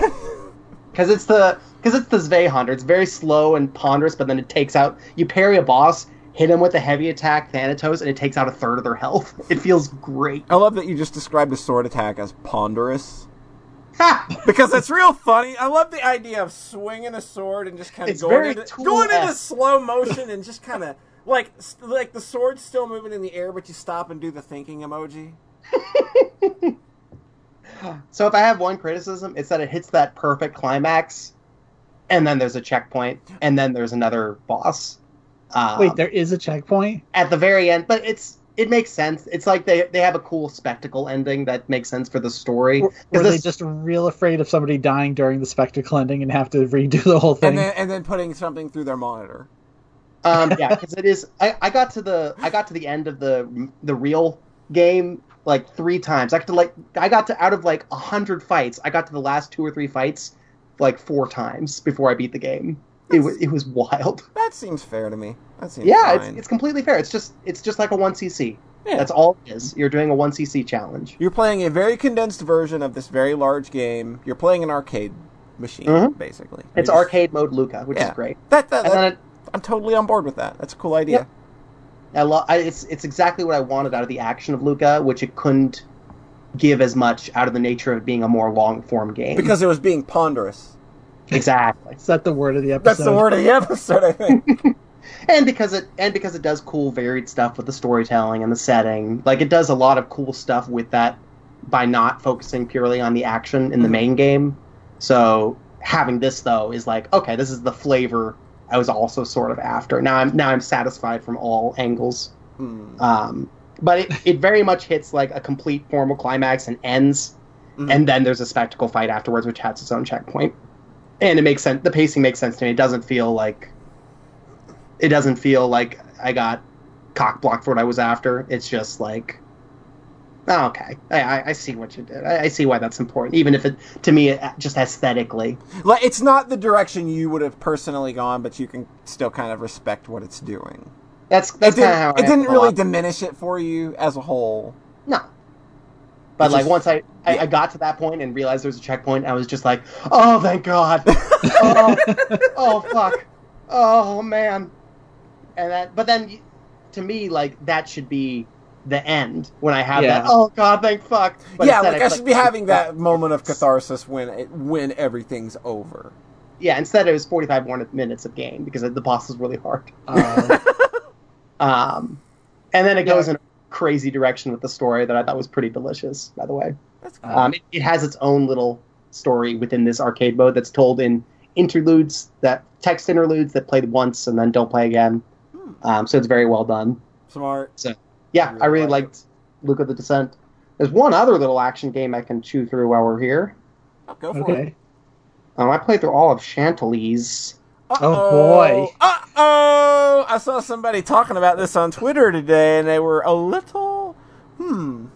Heated. I'll, I'll I say mean, this- things were a little heated. I feel this game definitely comes Sockscast recommended though. I- I, mean, I Polly, me, and Iffy all played it. Iffy, one of you, you know, one of our two reviews on Steam. yeah This- yeah. Really? Oh no! Come on, drop it, drop it, drop it, John. Let's do it. Let's make Okay, some people okay, mad. so Let's make some people mad. It is a 2006 game. It's it's clearly by a small team. Yeah. It's full 3D. It's, it's very ambitious, yeah. It's that's very cool. You don't see small t- it, like it makes me realize okay, a small team can make an action game that feels great Mhm. in 3D, Mhm. and that's fantastic. They're very much going for like a Threads of Fate kind of feel. Uh, I think with that game too. Mhm. Uh, like my main, It's my very PS One. that are easy because I haven't played Threads of Fate yet. But Uh, so Oh, you just said it though. It's very easy. it's very easy. Yeah. No, it is not easy, but it is ease esque. Um, so it feels great. It looks great. Um, it makes me like happy because I'm like, oh, okay, so a small team can make a 3D action game Mhm. that feels good, and that's really kind of important to me. That was very inspiring to me. Yeah, like Cool. that. That's a cool thing to know that like you don't need eight million people to make something that would you know look like Crash Bandicoot or something. Exactly. So, and also, I, I like the story. It's like a it's sort it's of an very RPG cute. maker. It's, it's got this kind of RPG maker mel- melancholy to it. Yeah, um, that I appreciate. Like it starts off very charming and sweet, and then at the end it has kind of a one chapter of like, oh, of it feeling like kind of sad in a way that didn't feel like just melodramatic. It felt earned for what that story was doing. Yeah. That- It's a very small story, but I appreciated what it did. Mhm. Um, all of my problems with this aren't with like sweeping issues. Uh, not like, oh, they just needed more time to get it the way they needed. They needed more money to get the fighting working right. They needed more money to make the environments look good. All of my problems with it are things that could have been very easily avoided. yeah. They they needed had better. a brain. they needed better ideas. They needed better ideas. They needed better thinking. See, I So- know what you're talking about, and I had issues here as well. it the whole structure of the game is that you don't level up with experience points. You level up by getting equipment. That makes sense? Yes. Yeah. Collect you get equipment by buying it in shops or finding it. Um, you collect money by killing enemies. All makes sense, right? Exactly. Yeah. You collect pitiful amounts of money from Oh, collecting yeah. enemies. You will never get enough money to buy useful shit No. by killing enemies. You'll occasionally get random treasures that you can sell, um, and then, but mostly what it from killing enemies. Mostly, all the economy and all the collection is by finding treasure chests in the wild. yeah. So, if you once you get to a boss, if you don't have a good build, the boss is impossible. Yep. If you have the one, the- if you have the correct build, which requires you to correct, get the correct doodads, then the boss is easy. so the entire game is about finding the stuff to make your right build or collecting the money, and all that that is is collecting treasure chests that trigger when you do obtuse shit in the level. Yeah. That's the game. That's the whole game. Is figuring out what obtuse shit they want you to do in the levels. And I went three worlds without even realizing that this was a thing you can do. Stand on this flower and jump three times. Hit this pillar with your sword. Hit the boss with your fishing pole. Go through the level in under. Th- stand in this place and walk halfway up the stairs that enter the level within 20 seconds. It's it's very it's very esoteric and stupid. And they have a hint listen, system. it's a game from 1989, remade in a new engine. 2006. But It is a game from channeling- It's that 1980 energy. It's It is a game from 1989, built on technology from 1996, released in 2006. It is Simon's Quest in spirit. Simon's Quest 3D. You can go to the priest and pay max HP to get hints. You can lose max HP, which Oh. is very precious, to get hints, which are not helpful. They're not All the good. hints They're terrible. poorly translated, or they just weren't helpful in the first place. Okay, I will say eh, confession. Like now that you say that, I think I never actually paid for them. I just looked at a list of Yeah. what was available, Or I you fucking your I, game, I guided Buy the them sh- and then I, revert got- your or, save. or that. I Yeah. guided the shit out of this game. because there's no other way to do it because it's so fucking obtuse it is and that's the whole game because the only thing that matters is getting the right build for these bosses Yeah. because otherwise they're impossible and you don't know for sure if they're supposed to be really hard or if you just don't have the right build and you spend the whole game wondering is it supposed to be this hard or do i just not have the right build and so every single boss i spent like 45 minutes trying to beat it and I'm going, no, there's no way. There's certainly there's something else. And then I went online, looked around. Okay, there's something else. And I got to the next boss. Maybe this one's supposed to be this hard. It was never supposed to be that hard. It's a miserable structure. It, Yeah, it's it was pretty bad. constantly like making me feel like just doubting my reality. I didn't know at any point whether I was doing it right. Yeah, like as a player, I feel that a game you should at least be able to tell at some point, am I doing this right? And I never felt like that. I spent the whole game wondering, am I doing it right? Please, am I doing it right? I don't know. What do you want from me, Chantelise? I don't know. I hate it. And then th- there's this weird thing where to beat a level, you have to beat all six areas in one go. Mhm. And they give you a practice mode so you can practice each individual section on its own. You complete a level by beating all the enemies in the level. This unlocks the door, and the door stays unlocked on further playthroughs.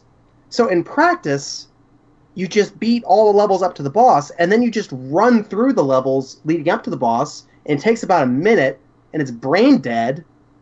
So it's like, why are you making me? Why aren't you? Why are you? Why don't you just have checkpoints in the first place? If you just, if I could just walk through the level around all the enemies. Mm. So like that was annoying from the beginning Yeah. because there's no reason for that. And yeah, I figured I, I spent the whole game not sure that thinking the game was just impossible. Thinking no, there's something. And I finally get to the end, and then oh, the dark crystal. If you charge attack an enemy, it heals your life to full.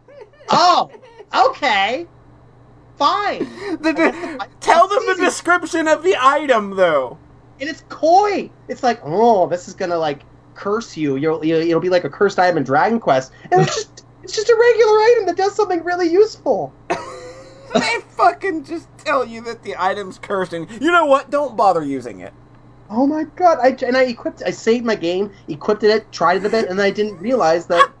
Oh, this is what I didn't notice the effect because it just seemed like it was doing like a pitiful amount of damage, and I was like, "Well, this doesn't matter." And of course, the only reason I found the dark crystal is because I was staring at a guide, and with a lot of the guides, I knew exactly what I had to do to get this chest to chest to trigger, and I still couldn't do it. There's at least one where I had to watch a video, watch it happen, try to make it happen in the game, and it wouldn't happen. And I was just like, how can I figure this out? In what universe can I figure this out? And most of the esoteric treasures suck anyway. they do. They're not good. Wait, really? It's mostly just. It's a few of mostly. Just, you're mostly just ticking off boxes. oh my god. And then you need, and then like for half the game, it wasn't tr- marking the chest as gathered when I did it in practice mode, and then halfway through it just started doing that. and also, it also took me an hour and a half to get the controller working. Oh god, I remember this. This was a It struggle. was just It's a game from 2006. it was so hard. Controller, controller- support was bad back then. Oh, yeah, oh my it was God. pretty bad. I didn't realize how thematically consistent my my experience getting the controller working was with playing Chantelise. it basically was just the whole game in microcosm in those first hour before I even got to play it. You'd already experienced the game and didn't know it. It's the same emotions, the same like, oh fuck, is this even gonna work? I don't know. Maybe I should just give up. I don't. eh, oh, maybe I need to watch a YouTube video. Um, no, that, that's what I was doing though. Oh, this thing says I need 300 HP. I don't want to grind for that much. Help! Oh god, how do I even grind? I don't know how to grind for money. this is impossible. I don't know what to do. Oh, thank God I beat it. Oh God, I'm free. oh. so you're saying you loved it? Oh yeah, I'm definitely gonna go play their other games now. I'm really excited for that. Their other Really? game is Recettear, John. I am so excited to play Recettear. I've been excited to play Recettear for a decade. I'm not excited to play Recettear anymore. That, Ooh. that died. Ooh, John. That joy in me died. Way different. It's a way different game. it's Oh, a way right. different game, but it does have that dungeon element that can really make or break it at times. Mm. That dungeon element is way less the game, though. Like that's kind of all optional, uh, isn't it? No, no. Like there's the post game in there. I don't remember doing a ton of the. I don't the dungeon. remember. I don't remember it being this hard. I don't remember it being this bad. I don't understand. You guys can't be trusted. You played in 2006. I played You guys Chantelise. can't be trusted. I played Chantelise after Recettear and was like, oh, they expanded the dungeon stuff and it's way harder. Uh huh. Also, the dungeons in Recettear are top down. Like it's way simpler. and they're randomly that's the they're thing is randomly that the- generated too, I believe. Are they? Yeah. Oh, that's the thing is that the aesthetic and feel of the fighting in Chantelise is the best part, and Recettear doesn't have that. It's just a regular top-down Yeah. 2D game. It's Great. the worst part. Oh But no! that's what I'm saying. The shop is the game. Yeah, like the shop stuff is the most fun to interact with, and like the character interactions are really nice and cute. But God, I really love oh the boy, the dungeon stuff! Like I had to stop playing that game because it deleted my save file, and I was really far in, and I never went back to it. Uh, Karmi, for what it's worth, the, the thing said 300 HP, and then I beat the last boss with 200 HP really easily because the Dark Crystal heals your HP to full when you do a charge attack, is really useful. So I didn't much care for the game, and playing it immediately after Oath and Felghana didn't really do it any favors. oh yeah, see, like I didn't know that, that was the context going into Chantelise. It's just like ooh, ooh. I think I played Chantelise first before any Ys games. Yeah, like That if would you if you'd played Chantelise after an Ys game, especially Uh-huh. like Napishtim, Felghana, or Origin, yeah, like that's good. no, Chantelise does not hold water. And the problem isn't the story; it isn't any of the individual It's levels. just these damn treasures are real It's- bad. it's like if they just stop being trying to be so fucking clever.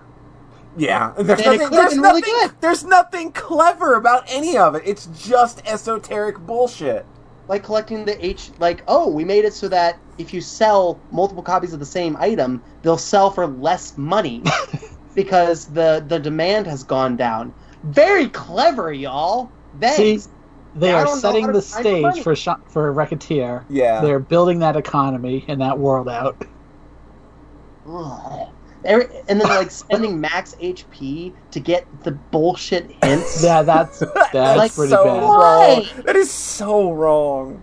It's just to be. Cl- it's just because they want to be clever. And if you buy multiple copies of the max HP item, they cost more. If you buy multiple copies of any item, they cost more because demand is going up. So I think I- there's definitely an intentional esoteric 80s game vibe that they were deliberately going for with this though. Li- Like La Mulana and how it's got a Oh lot my of god. that kind yeah, of John, play La obtuse- Mulana Yeah, next. You'll think this is the simplest game ever made. I've I've started La Mulana like six times, and every time I'm just like terrified of it. It's like nope, nope, not for now. yeah. Another I have, I have played that opening area and first boss of La Mulana like four times. That's a pretty good game.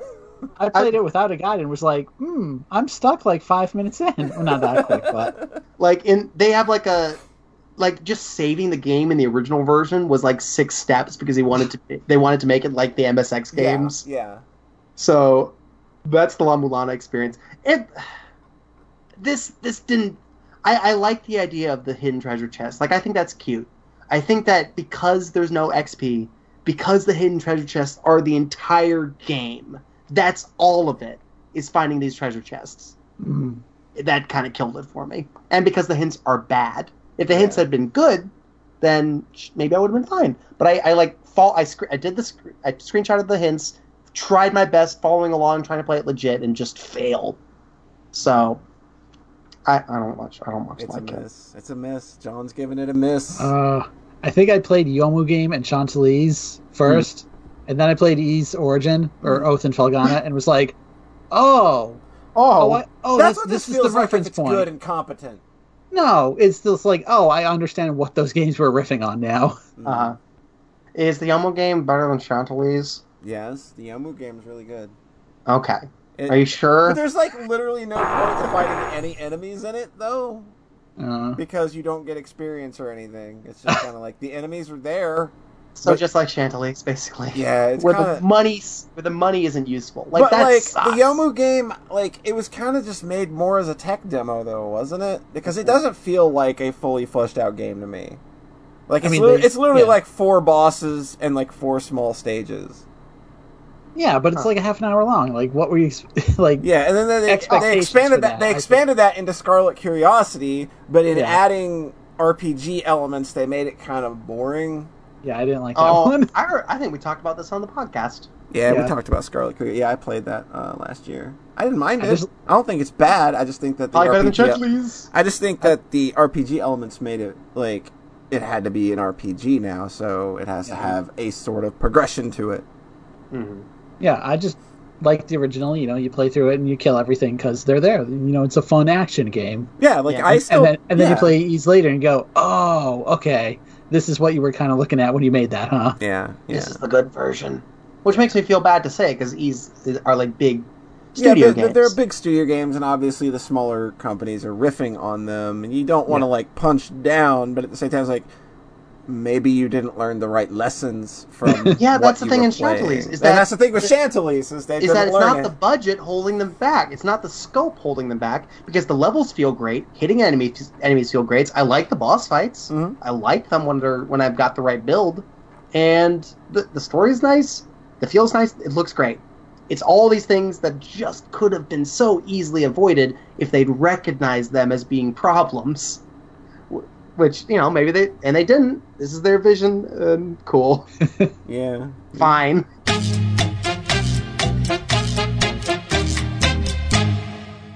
Polly is at top looking for new subs. You're not wrong though. Uh, hit me up, Polly at SocksManPeopleSexy.net. What's that email, John?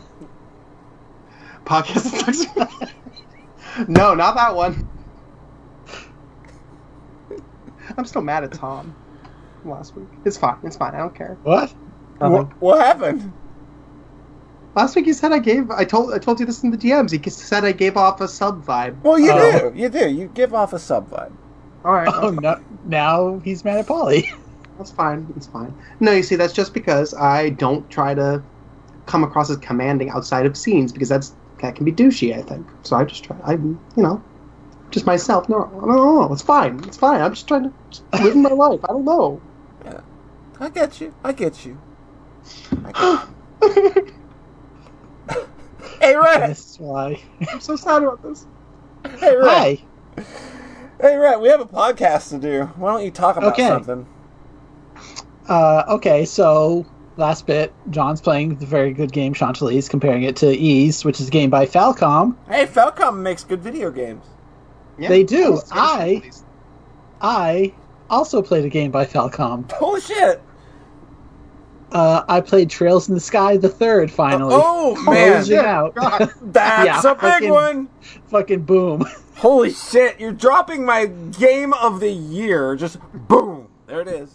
yeah, there it is. And uh, I see that's the best Falcom game. no, go ahead. so I don't know how to talk about this one though. because it, it is so intricately woven into the previous two games, Did you and know the Did you know the structure of it going in? Because that's like one of the things I didn't want to spoil for you. Yeah. oh no, so I had heard one word before going in, and that made me paint a mental picture of what it would be. Mm. Uh huh. That wasn't that far off from what it actually was, but I didn't know. Okay. Basically, once I arrived in the thing, I was like, "Oh, right. This this is exactly what I expected." and I will say, like, I wasn't a huge fan of that aspect Uh, yeah. compared to the other games. You know, going on these big adventures, having it- it's understandable that the way that this game is. It's the same It's- way that Ys Origin kind of put me off. and yeah, and when I immediately was like, "Oh no, if this turns into Ys Origin for me, that's going to be bad." But it didn't. Like they they change it up enough, I think, Mhm. so that you're Yeah. not bored. And, and it let- lets them focus on what they care about, which is Yeah. communicating these stories about the characters. I think that Yeah. that's really the entirety of what that game's going for. I think that it's like the gameplay. Like I think the gameplay in a lot of uh, Falcom games kind of does come second. Like it comes after narrative, especially when we're dealing with this series. for this series, yeah. Yeah. Uh, and I I think, think- that this is the most uh, that they've leaned into. Okay, like the gameplay, like uh, it's just a bunch of dungeons and shit, and we're gonna turn old locales into dungeons. Whatever. Uh, now let's focus on telling these very personal stories. I actually did really like the combat towards the start of the game because like they keep kind of lightly resetting everything, especially with your orbments. like those Yeah. first. But It put No, me see, off I- a bit. I actually liked that part, like Really? having to rely more on more on crafts again. Mhm. Like those first few boss fights, I thought were great. Oh, they were like yeah, they're very hard. they're very hard. Like they're hard fights that are like, oh man, I can't believe I just barely beat this boss by the skin of my teeth, and then it Yeah. has a second form, and you're like, oh no, and then the you're first like, well, time I, I got oh no in that game, I knew I was in for it because yeah, it's like oh god. and then you're like, okay, I beat the second form. Up, you got me. Third form, you got me. Yeah.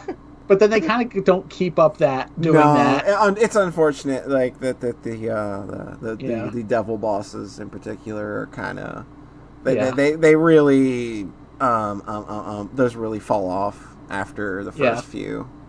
I mean, narratively, it does make sense why they fall off, but I yeah, the it boss, does.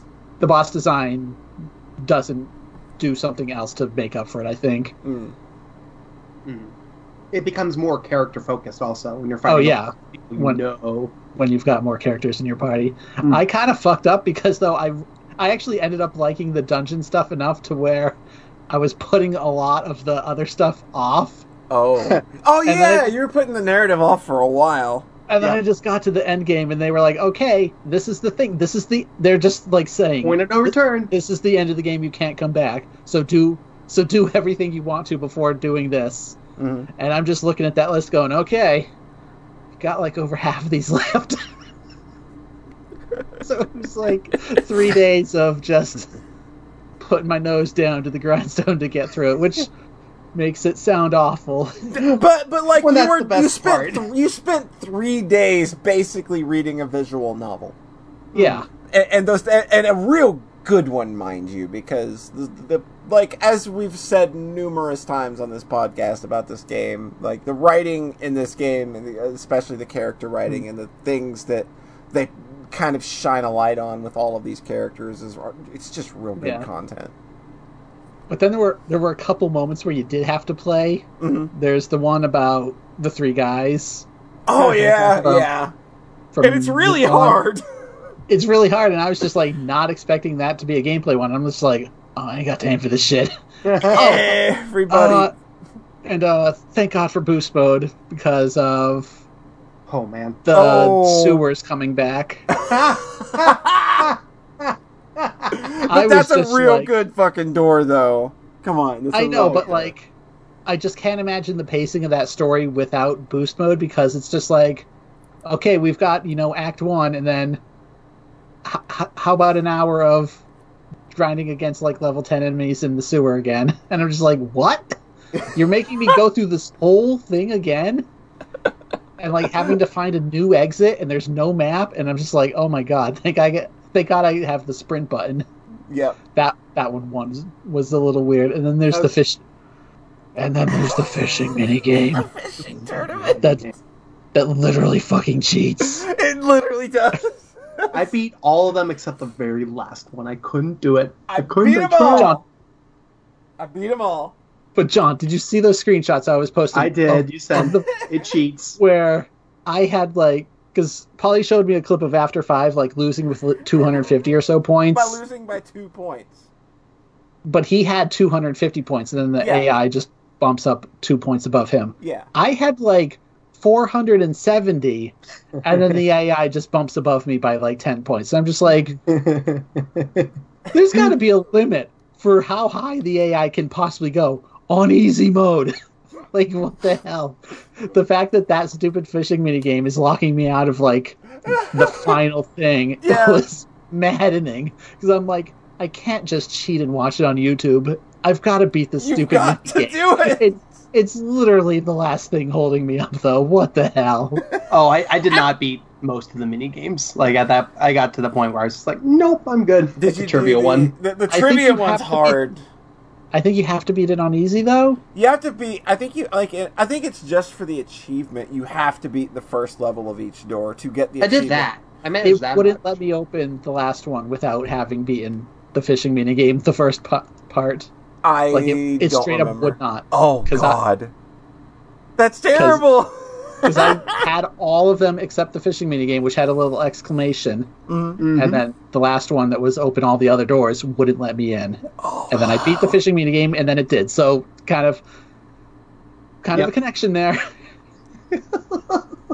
yeah, I got to the medium on the quiz and it was just like, "Oh, for God's sake. Yeah, Like, it's a little too the, rich for my blood. the blood. nuance they're going for, like, okay, like enforcer numbers are one thing, but then when they're asking like character names and then Yeah, all what's the the options name are of like, this NPC and the second town you visit in f- in, in Yeah. first chapter? the names of the towers.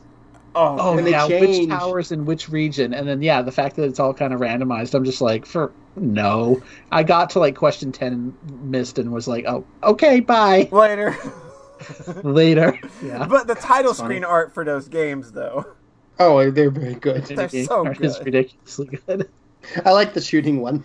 I thought it Yes, was cute, that was- and it Yeah. didn't have any hard mode, so it was g- it was done, which I appreciated. I think I did that one on normal and I died once, but then it has a checkpoint. Yeah. Mhm. But then there's also an easy mode if you want. So how about that Trails in the Sky, the third story, huh? I I don't know how to say anything about this without. It's it's it's a lot. It's Mhm. a lot. I mean, we're most assuredly doing a spoiler cast on these games Yeah. at some point. Yeah. Uh, so you know, I like I don't want to spoil these games for anybody just casually listening because literally, like, I think that the, like these we, we could probably call these some of the most Sockscast approved games Yeah. at this Right up there with, you know, Chantelise and such. And Oh yeah. near Chantelise Trails, I think, is a good order. Yeah, it's like the Undertale. I feel like those all go together. Yeah. I'm trying to Um, think of a game Polly hates, but I couldn't come up with the name quickly enough. Sonic Adventure. I mean, Ya- Yakuza Zero. Yakuza uh, Zero, Sonic Adventure, Breath of the um, Wild. Breath of the Wild. Oh, Celeste, Celeste, that's the one. No, not Homestuck's not a game, John. oh, the Homestuck epilogues. the epilogues It pissed literally everybody off. Yeah, I, everyone was everyone hated them. And I was just like, I liked them. I thought they were fine. I mean, kind of speaking of that, I saw a review of this game that said it's like closing the Lord of the Rings trilogy with the appendixes, and I, and I was like, mm, it's like that, and it's awesome. it's weird because like the big JRPG does end in the second game, mm-hmm. kind of. Yes. It is weird though because my complaint about the second game I felt when I talked about it was that it doesn't give you the full closure you might want from how much they build up. Right, right.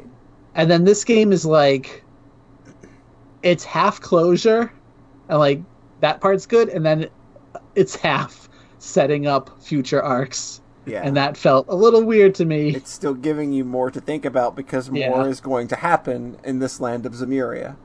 Yeah, I mean, for That me, part- there was only like two doors that seemed to lean really hard into that setting up future One of there's them- there's, there's, there's real hard two into it. there's two those very were like specific the last two I did though. two mm. very there's specific the very last one is one of the ones that goes all in on that, and then there's the Olivier one, which I did right Yeah. at the end. that's the other one I was thinking of. that one is basically all like, yo guys, another series exists. It takes place in mm. Erebonia.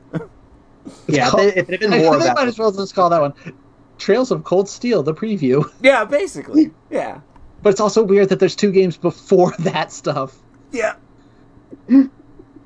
yeah, really setting this up, huh? you see a lot of characters making ca- references to going to Crossbell. It's like, oh it's boy. like, oh boy, I know some shit's about to go down there. So I- for I- me, who is looking more for closure right now, that stuff was a little like, eh. Unfortunate. Unfortunate. especially you know the Crossbell game situation being that they ne- Yeah. they're like never going to officially get localized. I don't think so, unfortunately. I mean, they're having a hard enough time with just Cold Steel right now. Hmm. hmm But you know, there are fan translations, which is great. I know Polly played through those. Yeah. And there's better ones coming out soon too. Yeah, so I'm at least waiting for those. We'll see. Okay. I remember And you yeah. being like, "No, I'm divorcing myself from this series now." As soon as I you mean- finished third, you were just like, "No, I'm done. I want. I, I told myself I'd be over it." And then two days later, of want to play 'em. I mean, now that I'm getting into other stuff, like that feeling of, because like I don't know, like there's always kind of like that post game depression when you beat something really good, Yeah. especially with just this game. especially with this game, and especially knowing there's like six more of these actually, which is also which is weird. So it's not that it's definitely not over, but it's over for now, and that was sad. Yeah. I think that they give you enough closure Oh, I, I do too as well. that that you can like you like. I think that the kind of closure they leave you with makes sense with the like what they're trying to tell you, like with with the Yeah. message that game is sending. Oh my god, yeah. I mean, very literally, a certain character yeah, yeah. like they literally pretty make much it. names. Ugh, Yeah, it hurts. it's it's hard to talk about even in extreme vague terms Yeah. the ending because the ending is just about the hardest I've credited anything ever for like two hours. Like I said, when I was gonna finish this game, I was streaming it, and then I had Oh, a power, Jesus and then I had a power outage. it saved you. And then I came back and just kept playing the game, but I didn't stream it, and it's a good thing I didn't because I was crying for two hours, basically. Oh, yeah, Oh right, I streamed the end of the first one for you guys, and I was totally stone faced the whole time. it's a little dip, bit different of a game. That's a Oh, little yeah. bit different of an ending. Yeah, yeah. At least that first the the last boss in this one again wasn't that hard. No. I'm just remembering that first, the last boss in the first one, just fucking wrecking me like three times. For like mean, an for- hour. FC was the, the the games got harder as they go along, but it wasn't going enough hard that it matched the speed at which I was getting better at the games. So they still got easier for me as I progressed. yeah. I think just third and second chapter, like they start balanced, and then once you get your orbit set up, like you kind of just fucking crush everything. Like Earthwall in particular is just kind of fundamentally It's- broken. Yeah, it's a real broken spell. Like mm-hmm. there needs to be some sort of detriment to like either you that there are lose speed. and the fact that there are characters that can like for a renewable resource can cast it and pre- prevent the entire party from taking two hits of damage Oh my god. is ridiculous. Oh, how do you get two hits?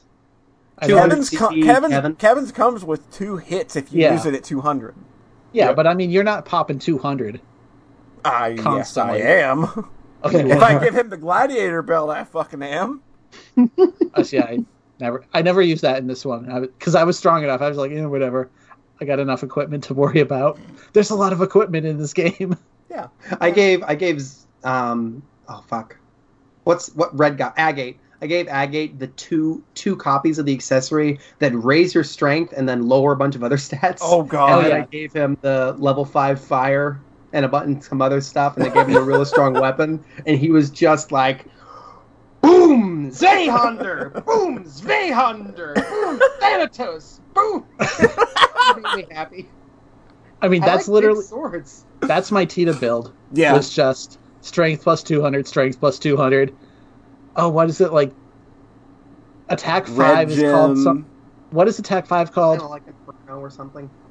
Rage. It's just the red Yeah. gem, I think. But then there's like an attack six that is like even more strength up. Yeah, and even more was- strength down. unique to this one. I think that's Carnage, and I think that's what I gave on Tita. So it's like, Carnage. so it's So she's just, yeah, just she was walking just, up to the final boss doing 15,000 damage. Fuck, that's funny. It's a real good Um, Tita How, build. hey, how good is that final dungeon, huh? It's real good. I like pretty it. good. Good. That's like they they didn't try to out spectacle SC. I think Yeah. they kind No. of come at it from a different angle Yeah. that winds up being bigger in a different way that made me really happy. Mhm. It I made re- sense as a closure thing for everyone. Yeah. Yeah, I really liked it. Also, the way the bosses stru- was structured surprised me That was really cool. because I bought. So you get you know a couple Zemurian ore to buy the ultimate weapons. Mm. Mhm. I bought the ultimate katana, and Mhm. I was thinking, hmm, I can use this on two characters, Mm-hmm. and then you totally can't. Yeah. Wah, wah. Wah. Um, yeah, I really like this one. I think um, the big difference for me is that I came away from SC like it's so like finished and satisfying. Um, Mhm. I think there's a sort of cleanness, like tidiness to it. I don't know. Um, where like even stuff like Joshua's backstory hit me a little bit, just like, well, okay, that's your that's your tragic backstory. Like they they, they kind of had a a cadence to it where it started to feel where that what I mean is that third just feels kind of more raw and personal, Yeah. Yeah. Like, there's and definitely. it gave me the It's less of an anime tone in this game and more of a Mhm. very. Like, this game feels very rooted in real emotion. Yeah. So this one hit me hard. It kind of was the thing I was maybe wanting out of SC that I didn't have. Mhm. This kind of fulfilled that, I think. Yeah. I really like the theming in all of these games. It gave me a lot of good good stuff to think about with like trauma and gender and Yeah, I really like there's a lot it. of.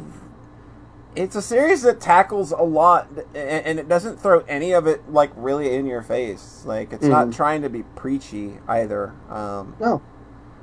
Just kind of like it sets its mood. It sets it, it sets everything on the table and just says, "This is what I am," and like it's not trying to push you either way. I don't think it's just a very. Mm-hmm. It, man, it's just so fucking honest.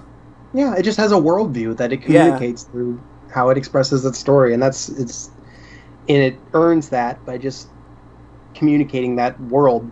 Yeah, I love it. I love it a lot. it's good shit. So that's that. That's Uh, so, no, that's fine. That's fair. After that, I played Pac-Man. no. After that, so Trails in the Sky, I picked up in November 2015, Oh my god. and then dropped after about two weeks. Mhm. Still in the prologue because it's a long prologue in that first game. It's hilarious in third how short the chapters get. yeah, Yeah, it's so brisk. Like the prologue in this one is literally one fight Yeah, against Gilbert.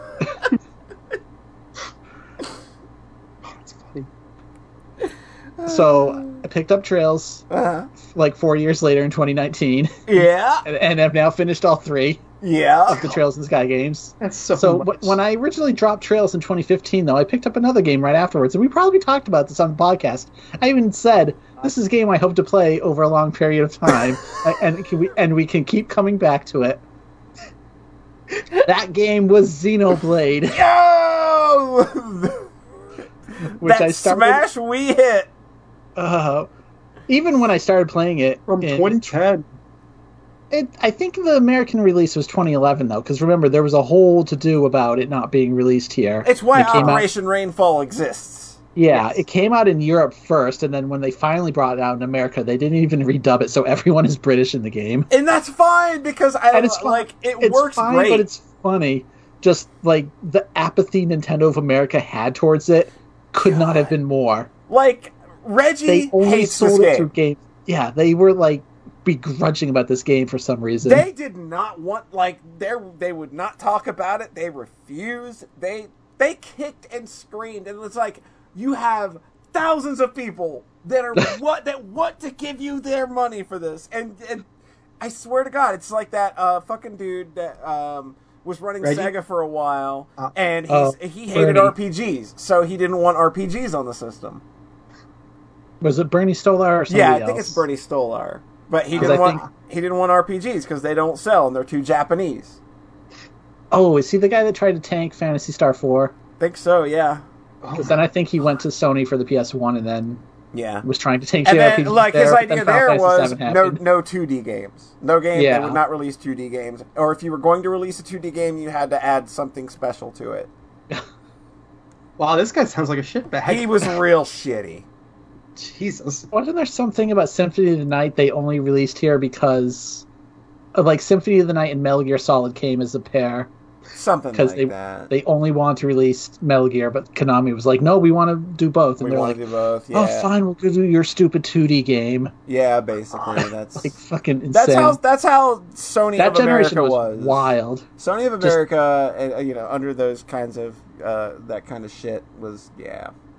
But that whole generation in general was just like, "Yo, fuck 2D games." Yeah, yeah. Like even the N64 was like, yeah, fuck 2D games, man. Like Mischief Makers, I don't know, it's got 3D backgrounds or something. Like people hated 2D for a gener. It was so weird. Yeah. And Polly Anyway. was sad. yeah, really sad. So how's how's uh So- fucking Xenoblade treating Sorry. you four years later? Um, so I've been, I have actually been going back to this over time though. So I originally quit like January 2016, but I went back. So I, I have a whole screenshot folder so I can tell when I went back to the game. Oh my god. went back at the end of 2016 for about a day, and then I went back at the end of 2017 for about a day, and then I went back at the end of 2018 for about three days. Oh wow. And there's just there's so I like I went through a whole area and a big dungeon, and then it's just like you kind of hit a low point and like a m- moment of calm in the story, and you're just like, man, this is a long game and there's a lot of combat. so I stopped there. I was laying on a beach and it was just like, ah, this is a nice peaceful place to sit for a year. and then I, so I picked the game up. So I- like I seem to have almost always started in November, like when I pick it back up. So I'm a little early this year. Yeah. But this time, this time I'm finishing it, fresh off that Trails in the Sky energy. Yep. Uh, so like I picked the game up though, and I'm just like, I have no idea where I am, what the last thing that happened, because like that that's Like- very familiar. it's very good. It's like because those three years where I picked it up for like a day and did one area and then dropped it again, I had no idea what order those came in anymore. And then eventually I was looking at the map and like, okay, I did this one, then I did this one. Okay, it's it's all piecing together now. But they'll like occasionally they'll bring up characters and I'm just like, who that again? I don't I don't remember these characters. Like I met a very important character and then when they brought him back up again, I was like, oh, oh, are you you're important? So I had to like very carefully look up Yes. Oh god, that having I- to Google like Shulk meets X character without getting spoilers. uh Very tricky. I'm reading book three of a series now after Oh, after boy. putting down putting it down for a year and a half. So I'm just like, what, Uh-oh. wait, what? I don't know what Yeah. you what. this Uh, is why when I picked Trails back up, I just started over because I wasn't that far in. mm. I was like 40 hours into Xenoblade though. yeah, no, that's that's one where you keep going. There's a point where you have to just keep going because it's like, okay, now I'm 45 hours in. Yeah. Now you- you're sinking the cost further. Yeah. which is good. Well, it's like I'm not going to reread the whole. RPGs are so long. You should They're so able to do that. long. The, the funny thing though is that uh, there's a lot of combat in this game, and like I may have stopped right before the longest slog of, yo, there's just like three areas in a row with like almost no narrative stuff at all, God. and then when you finally get to the top of the thing, everything happens all at once. There that, is, that, like- that that climax is one of the coolest parts of like any RPG though. It's Any real fucking RPG, good. yeah. It's really fucking good. There's like six bosses in a row. Very good. It's fucking crazy, and it's like I missed an area where you actually can go back and grind, and I thought I just had to do this whole thing Mm. in a row because it's like there's one boss that was really hard. I took it like two and a half hours, and I'm just like, I'm not going to grind. I'm just going to figure this boss out because the combat is fucking through.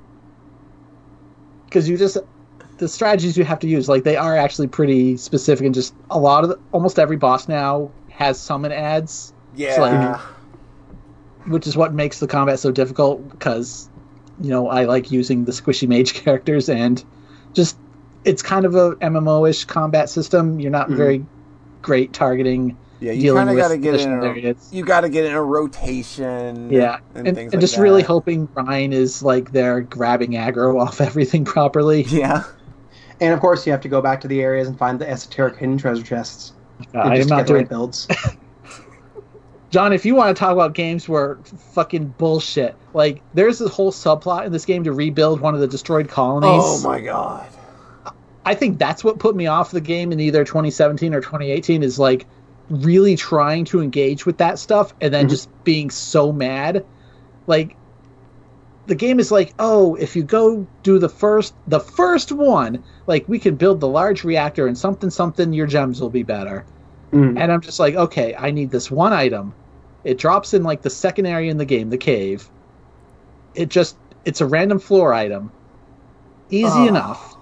I run through this thing like 10 times. I get like one and I need like 5. And I'm just like why are your fucking MMO drop rates in a single player game? like all the quests in this game, all the side activities are just fucking garbage. Yeah, like this this game and Final Fantasy twelve in particular are games that I feel like they're still trying to be MMOs with the same kind of scaling, even though Yeah. they're single player games, and it just feels fucking bad. Like it's and it's just like here's more systems, here's a bunch of shit that you're never gonna want to engage with, and it's just like man, I don't I don't know how people do it because I've seen like all of the shit that Xenoblade Chronicles 2 has. And it's just like, Oh, boy. Jesus Christ, there's so much. There are layers and layers of system. like I think this game is perfectly fine if you just try to mainline it, but like oh my god, the quests and it's hilarious. Like they will just drop so many quests on you for just no reason at all. Yeah, like every like, fucking NPC, every fucking NPC has. I to went to an area that very specifically had no NPCs in it. They were just like, "Oh wow, it's abandoned here," and then I find a bunch of computer terminals to give me quests, and I'm just like, I'm just like, "Yo, fuck off!" Like these quests are like, Like, this- and all the quests robot- are bad. Yeah, it's just it was literally like kill five of these enemies, kill six of this enemy, Like this is Oh, there- MMO fucking logic. Like dictating. and then there's a couple named NPCs. And it's like oh, or not named named enemies like that are stronger than the Yeah. others. Oh, go kill those. Like it's just a bunch of boring kill quests, and they didn't even give experience. They just gave money. So I'm just like, this is just the worst. And then all the everything happened. yeah. I'm just like a whole bunch of bosses and cutscenes, and I'm just like completely blown away. And then I get one quest from a guy who's like, "Oh, a new area opened up over here. Why don't you go do a thing for me?" So I go there, and it's a bunch of level 90 enemies, Yeah. and I'm like level 70, and I'm like, I literally can't touch these guys. Why would you give me that quest now? Yeah. just very strange stuff. Uh, there was something I was going to say, and it just slipped my mind. I wanted to say it while Polly was here. Shoot. But I'm pretty close to the end now. I think Jetstorm hmm. seemed to imply I could beat it within like three hours, which I don't know. Last area seems a That's little that's, grind. that's a pretty like yeah. I, For saying I was on disc two or three yesterday, yeah, just yesterday. Yeah. Disc threes told- are always just short. That's like the final dungeon and the final boss. Disc three's the Yeah. disc three's the short one. They're just go Oh, to the northern it is. crater and I yeah, do it's the. Northern Crater. I think though this game has like the best cutscene direction I've ever seen. it's got really good cutscene direction for despite the fact that the models are kind of really bad. Mhm. That's that's what I want to mention. So I beat Trails in the Sky. Mhm. I come back to Xenoblade for the fourth time with true intent to beat it this time because there's nothing in my way anymore. Nothing's gonna stop him. So about that Nintendo Direct, I was laughing Two days. so hard. Two days after I truly sit down again with intent to beat this game and get like put another five hours in, they announce an HD remake. And like not just like a remaster. They're not just remaster. Yeah. Like this is basic. This They're literally really looks- overhauling it. This looks like Xenoblade One plopped into Xenoblade Chronicle 2's engine. like they're redesigning the characters, they're making them look all anime now. Yeah, they're getting rid of the game's unique look and making it look generic. You know, after seeing the everything that happened, this game's fucking anime as hell. Oh, it's anime anyway, as hell so- anyway. Yeah, so, it yeah. definitely is. I just I, am like- just I'm just more of a fan of the original designs. yeah, like I'm like John just said, you're 40 hours in, you're not restarting. Yeah, so I'm like, I'm 40 hours in. I'm not restarting. I don't give a shit about your HD remake. and I was thinking though, like, when have I ever been like, oh, I would have liked this game more if it was just prettier? And I'm like, kind of never. Yeah, Like, I played the original Link's Awakening and loved it. I'm Mhm. not really interested in the new one. I don't think the new one looks that good. I mean, it's got a neat style, but yeah. I don't really like I'm it. just, I'm just trying to think of like, oh, Majora's Mask. I played the original, and I look at the new one and go, okay, like that's Yeah. fine, but I already loved the original version. Like, their HD remakes are fine, but yeah, there is that weird thing of, oh, you kind of took away the original vision Yeah. a bit. Yeah, well, like we're all holding out. We're all holding out for the true HD remake. Everybody's waiting for Battle for Bikini Bottom. Yeah, y'all got that DM where I um sent you this. Another person who's like, I'm dreading that they'll announce a Swiss Switch remaster Yeah, of Xenoblade Chronicles One I have as I'm to about think to finish Red the is not the only person that got bit by this. I can't believe multiple people finishing Xenoblade in 2019 like this week. getting fucked by this timing. I think it's hilarious. It's it makes me happy. but- It makes me happy. now that I'm realizing how close to the end I actually am, like, Mhm. Not that I'm going to play the new one, but I don't feel very bad about it anymore. Because, because imagine the alternate scenario where I wait and then play another 40 hours to realize I was already pretty close to the end. Yeah. That would be so much worse. That would feel real shitty. Although those cutscenes are real good, so I can't imagine what they're going to look like in the new version. Uh, yeah, like that's what I'm thinking. Like as soon as I saw that it was like more than just like uh just like a, a an upscaling or an upres. Yeah. As soon as I saw that it was a complete remake, I was like, oh shit. Those there's really good scenes that I kind of want to see blown out real good. I just want to see it. I just wish there was like a cutscene viewer for this game, just so I could kind of catch back up on some of the stuff I forget. I was But always surprised that like the Xenosaga games never had that, given that those games are so heavily you know, like like you know because they're they're similarly like all about the plot, Yeah, but they don't have a cutscene viewer. Theater mode. it's just these cutscenes are so good, and I've never seen anything basically have lip sync that actually matches the Japanese like perfectly. Mhm. It's biz- it's like bizarre seeing it. Like, oh, it's like it matches, and then it goes to the canned cutscenes where they're actually doing lip flap and it's not matching at all, Yeah. not super jarring. But when they try, like it's unbelievably good looking, despite the old character models being, you know, Wii era PS2 Yeah. looking stuff. Yeah. Mhm. So wait, this looks different from Xenoblade 2. I, I realized I've only like seen footage of 2 mostly. hmm Okay, Yeah, good because I kind of original- think Xenoblade 2 looks bad. The take a two- gander. Yeah, the original Xenoblade- game has a much more Xenoblade 2's look is just subdued style. Xenoblade 2's look is just real inconsistent all Mhm. over the place. Like they Oh, it's like the blades. Yeah. it's it's it's it's anime style, but they're but they have so many designers and artists in the kitchen that like Yeah. there's nothing really that kind of ties everything together. They're like whereas like the first game does have a very uniform look. Yeah, it just basically Yeah. looks like very generic anime to me. Yeah. Where it's just like there's nothing grabbing me about it. Oh, I like this. I'm looking at Chronicles One now. Yeah, it looks. It kind of does look a little bit like. It, it does kind of make me think of Final Fantasy 12, which I'm, I'm cool with. Yeah. All right. Noted. I'm, I'm gonna I, I'm, I'm gonna be the one who this comes out on the HD remake, and I'll be playing the original on like Dolphin or something. Yeah. and I'm just being like, well, I'm playing the original. That's what I'm playing on Dolphin. Because, mm-hmm. Yeah. gosh, the Wii. Like, that's the thing. The Wii never really did justice to this game to begin with. No, it didn't. And then, what was their response? To put it on the 3DS. Yeah, that's better decision. Way to go. Smart move, guys. Technical marvel, even lower resolution. I, I, that the, the, the boneheadedness behind that decision is something I just do not understand at all. I mean, it's fine for people that wanted it, but I I'm mean, just yeah, like, but who fucking wanted it? I It is mean, a that's- worse- I like playing. It's I a- like playing games on the go. It's a I like playing worse version. oh, I just can't imagine the resolution on those things is so low, and this it was not originally designed for that. It's like, bad.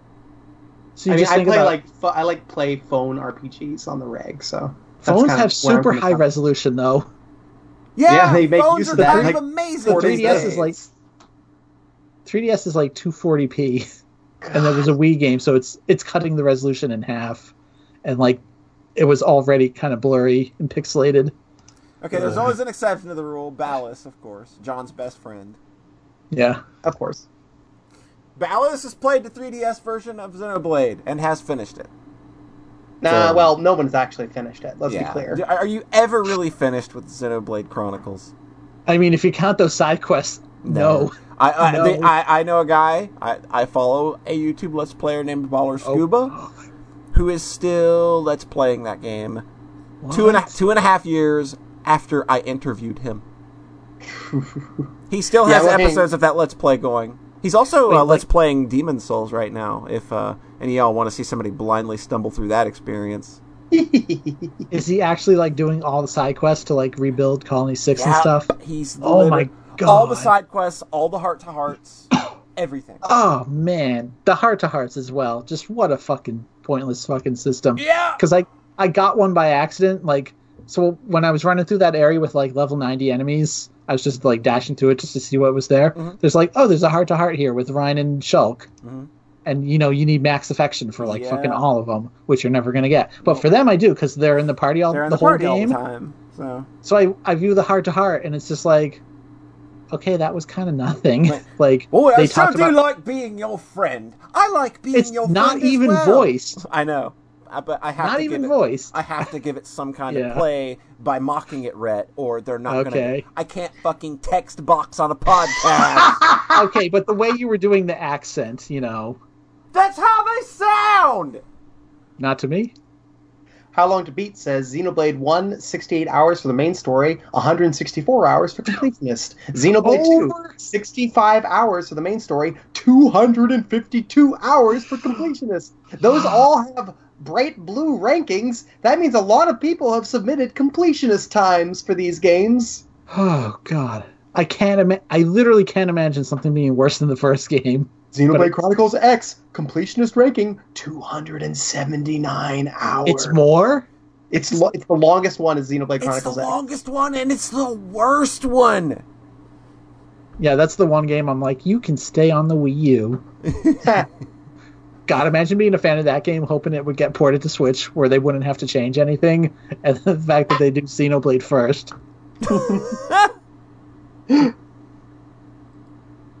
so I'll have probably beaten that by the time we next do the next Sockscast, There oh, we I'll go. finish it tonight. maybe. As Saga will truly come to an end. Yeah, and then I can, Maybe. and then I can pick up that Final Fantasy VII replay that I also dropped in 2015. I wonder what was happening that year. It's like I stopped liking JRPGs all Yeah, of a sudden. weird, huh? I actually remember what happened with Final Fantasy VII is that I started using my PS4 controller on the PC, Mhm. And the controller support for Final Fantasy VII PC is bad. Oh, it's real bad. so it like it reset everything, and I just didn't give a shit at Like, that moment. Fuck it.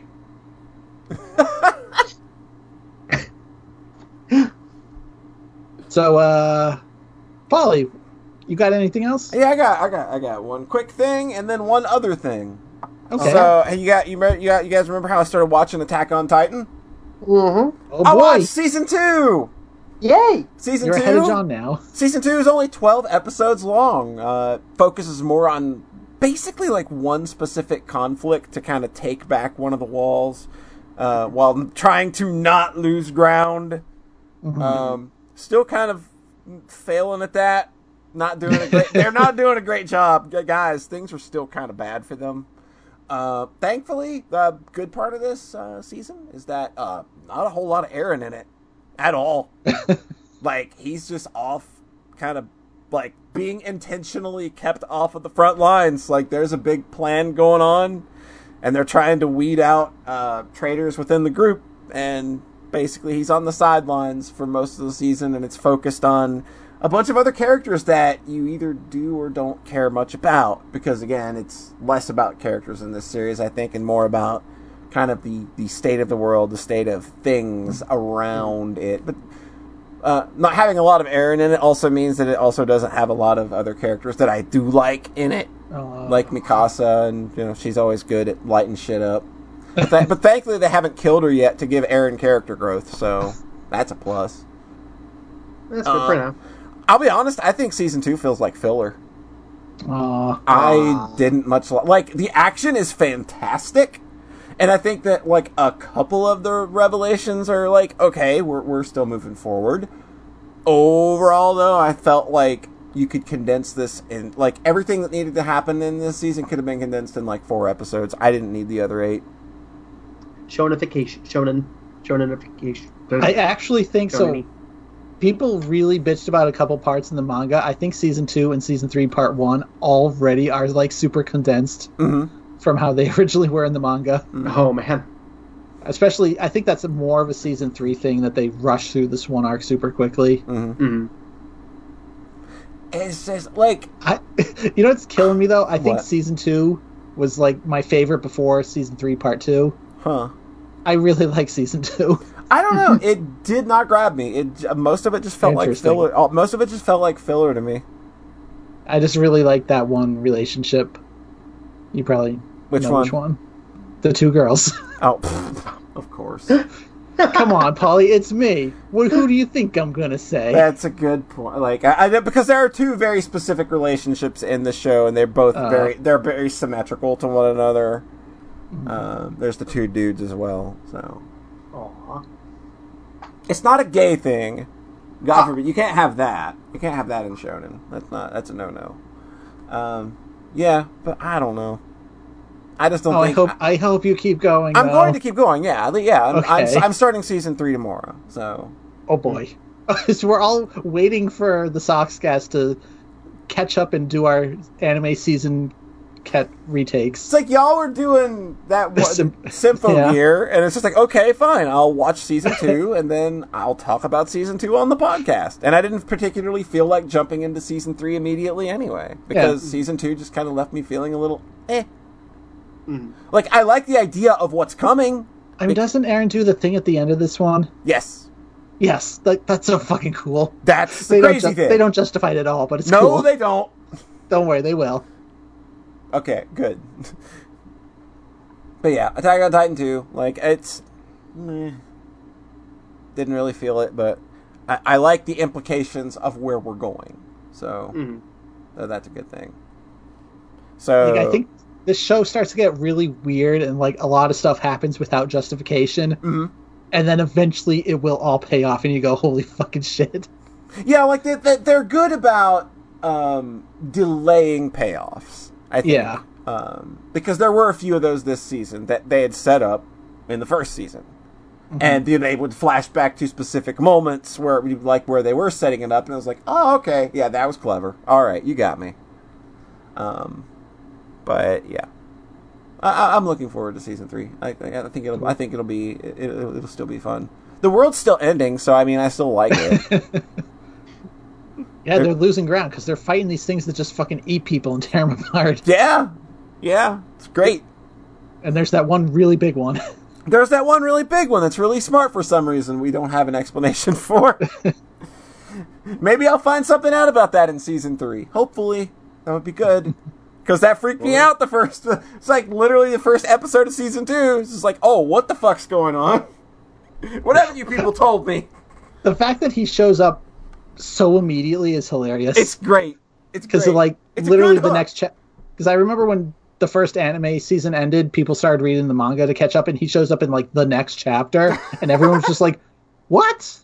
Yeah, it's just out of nowhere. Like, what the fuck is going on? That show's wild. I'm I'm eager. I'm eager to see where the where where Attack on Titan's wild ride takes me. Me too. That's Attack on Titan. Uh, I played a, a new game. A Yeah? new game. Oh, a new game. A new game. New game. One of those. Y'all remember Momodora Reverie Under the Moonlight? I do. That's- a that's- great Sox game. cast We approved. Now that's a Sockscast ass approved game. Yeah. Yep. pretty universally. And we all remember, I think we some of us might, that shortly after Momodora came out, the developer, he was pretty excited to start moving on to his next project, and he started passing along sort of video of uh, uh, that, that, uh, uh, of uh, the, the, character. I don't remember her fucking name. Oh, Kaho. Kaho. thank you. Um, uh, they he started posting video of Kaho fighting things in a 3D environment, and it, like uh, it seemed pretty all right. Like it was like, okay, you're moving on. That's cool. And uh, apparently, we were the only ones that thought so because this was met with intense backlash. Was it really that bad? I It was really bad. It wasn't death threats bad, but it was like you should stick to 2D because this sucks. Um, He was just trying to make a spiritual sequel to Chantelise. So, um, Bombservice, they put out uh, the follow up to Momodora Reverie Under the Moonlight uh, called Minoria. And um, this is sort of like a 2.5D thing, so it still thr it takes place in three the third dimension, but it's a side view game. you know what you're. Can I make my 3D game if I just keep the gameplay 2D? If I if I make everything else look the same, please. I just want to make 3D graphics, please. Yeah, it's it's just uh, kind of what happened here is that right. idea kind of got turned into Minoria, um, and it's a game where you you play the role of a nun, uh, the leggiest nun in the world. I might add. Good lord, she got legs for days. and they're very like they make no in- intention of hiding that at all with her run cycle. It's just like, yo, they're out there, man. You like you like you some big ass juicy thighs. you like some calves. You want to nom on down. She got them, and they're holy, so you know they're better.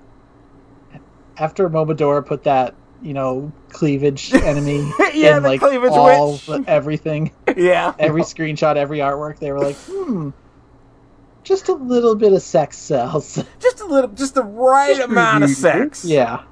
Um, so yeah, um, uh, Sister Semilla and um, I, I don't remember her, her her Anne Fran, I think Sister Anne Fran or something. It's I can't remember. The story kind of is not good.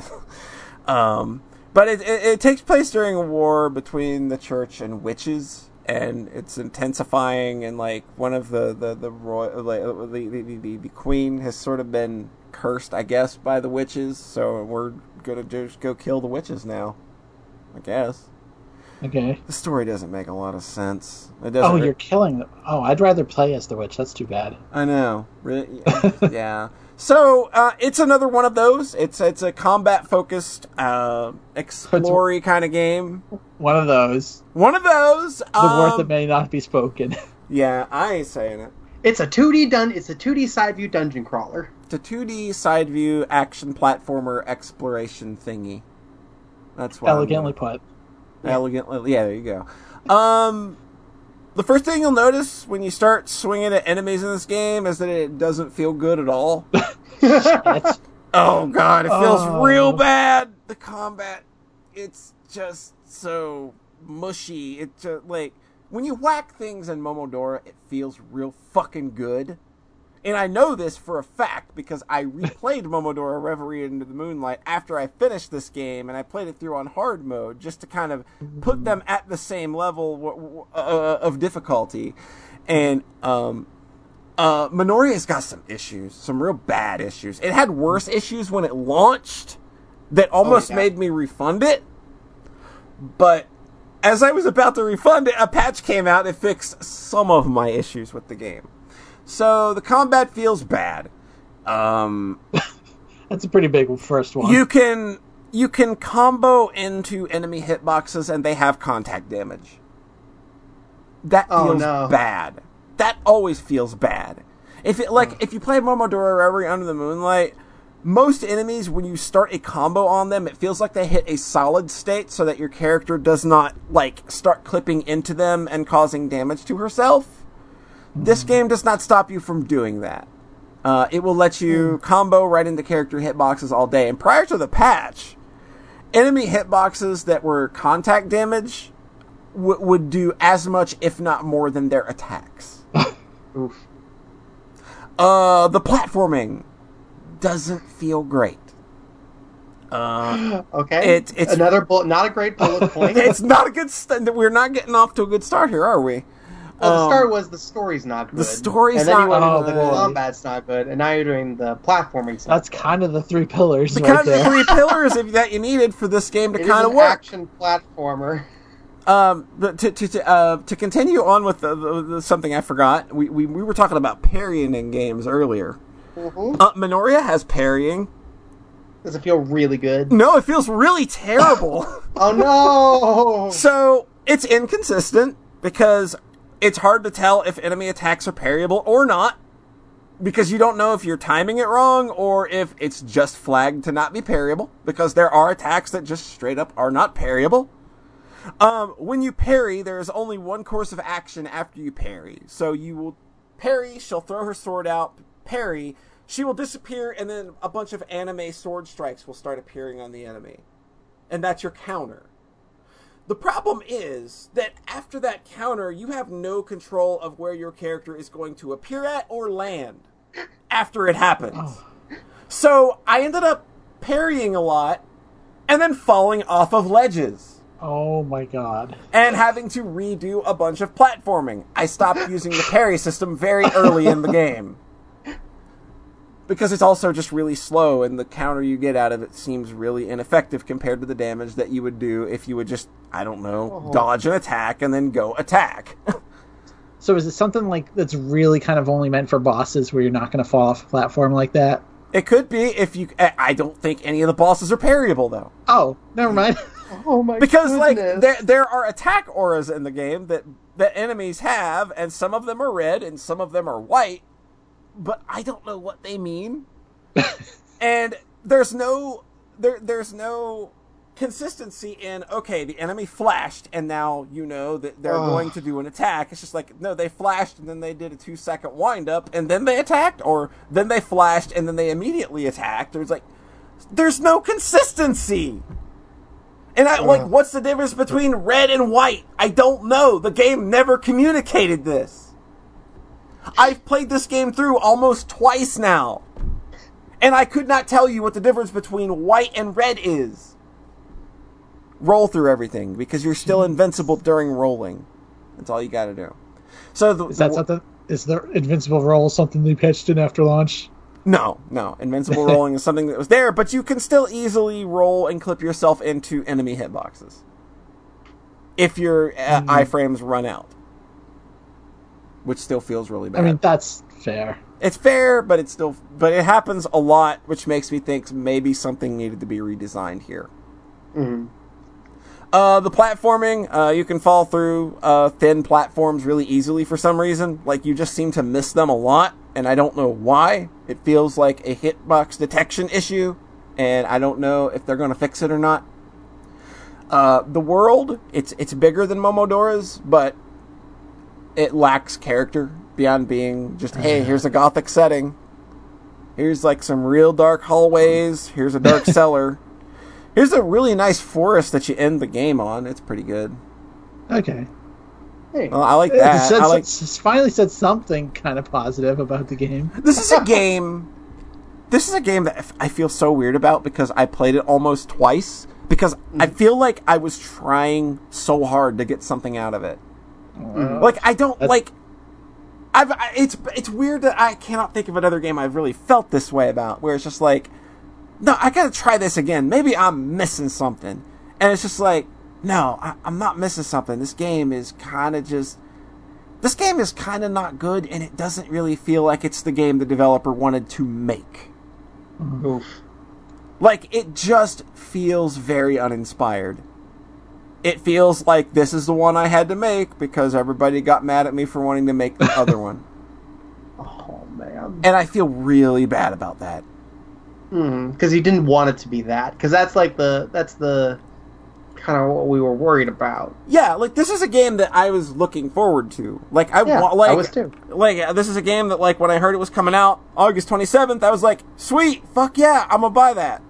And Mhm. then uh just, you know, you get it and it's just it feels exactly like what I thought it would be in that like and even just like listening like like reading the guy's Twitter after the game came out, he just doesn't seem very happy Oh. like it and, and like the for like the steam forums for this game are dead like Ugh. i think its peak number of players was 300 at some point and that was like launch day and since then like like it's just barren. Like i think this game bombed catastrophically unfortunately. Mean, and i I understand of- why like i understand why. I just feel bad because i think that it all ties back to that original incident where after reverie under the moonlight came out and he said he literally said i feel i have done everything i can with 2d i need to move on and then tried to and got such vehement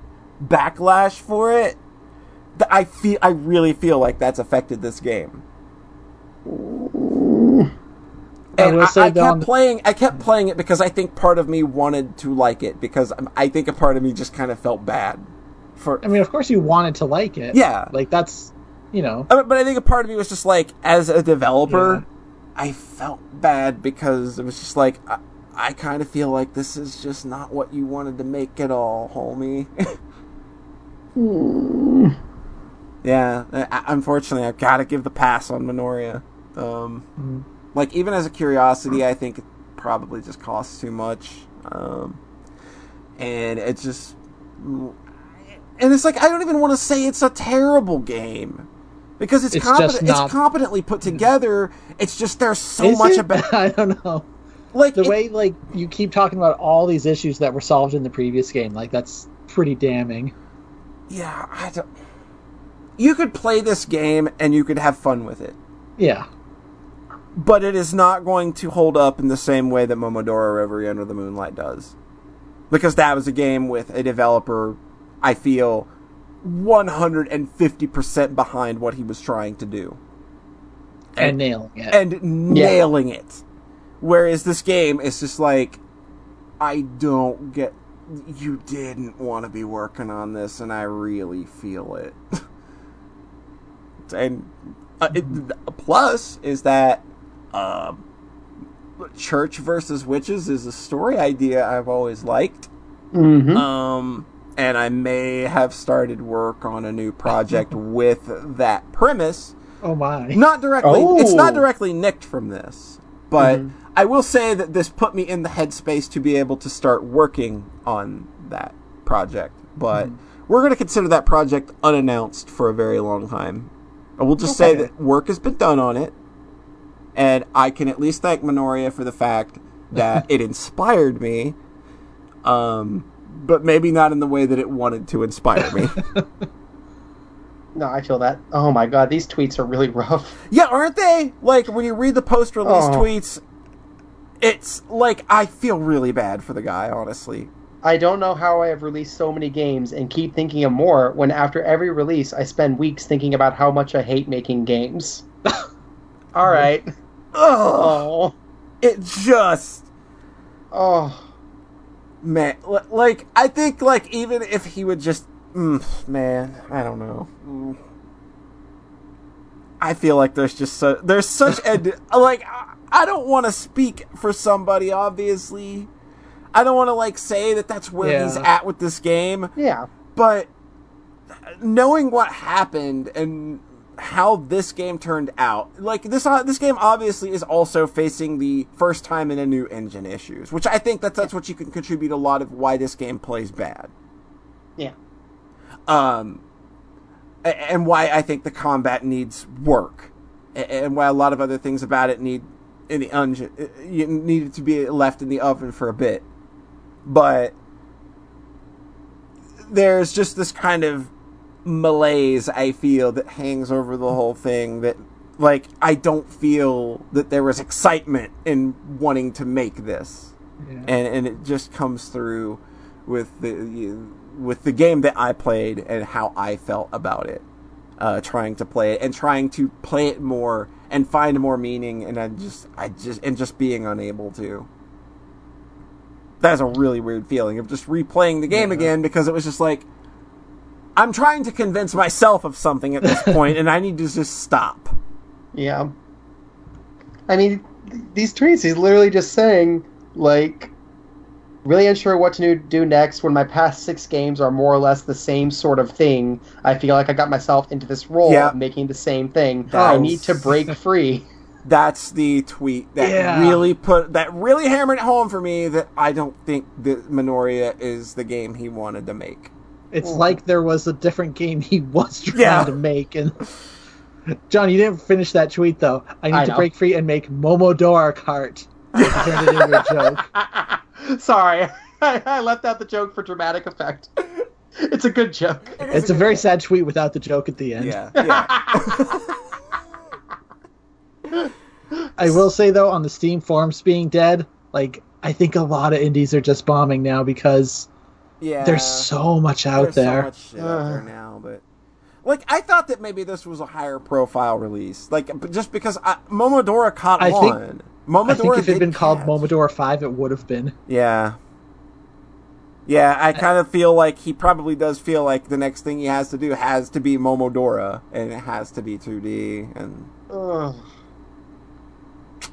Momodora 3D, Momodora 64. There we go. there you go. Just fuck the haters. But Go back to that. At the very least, we got we got a leggy nun out of it, and her legs are real good. Mhm. Even if they're covered, they're still real good. Them long ass legs on that model, man. They're really long. You'd make an entire meal What do you out want of to do to those those things. legs, Polly? well, I, you know what, Momodora uh, or, or Minoria, best legs of 2019, maybe. All right. We'll see. Hmm.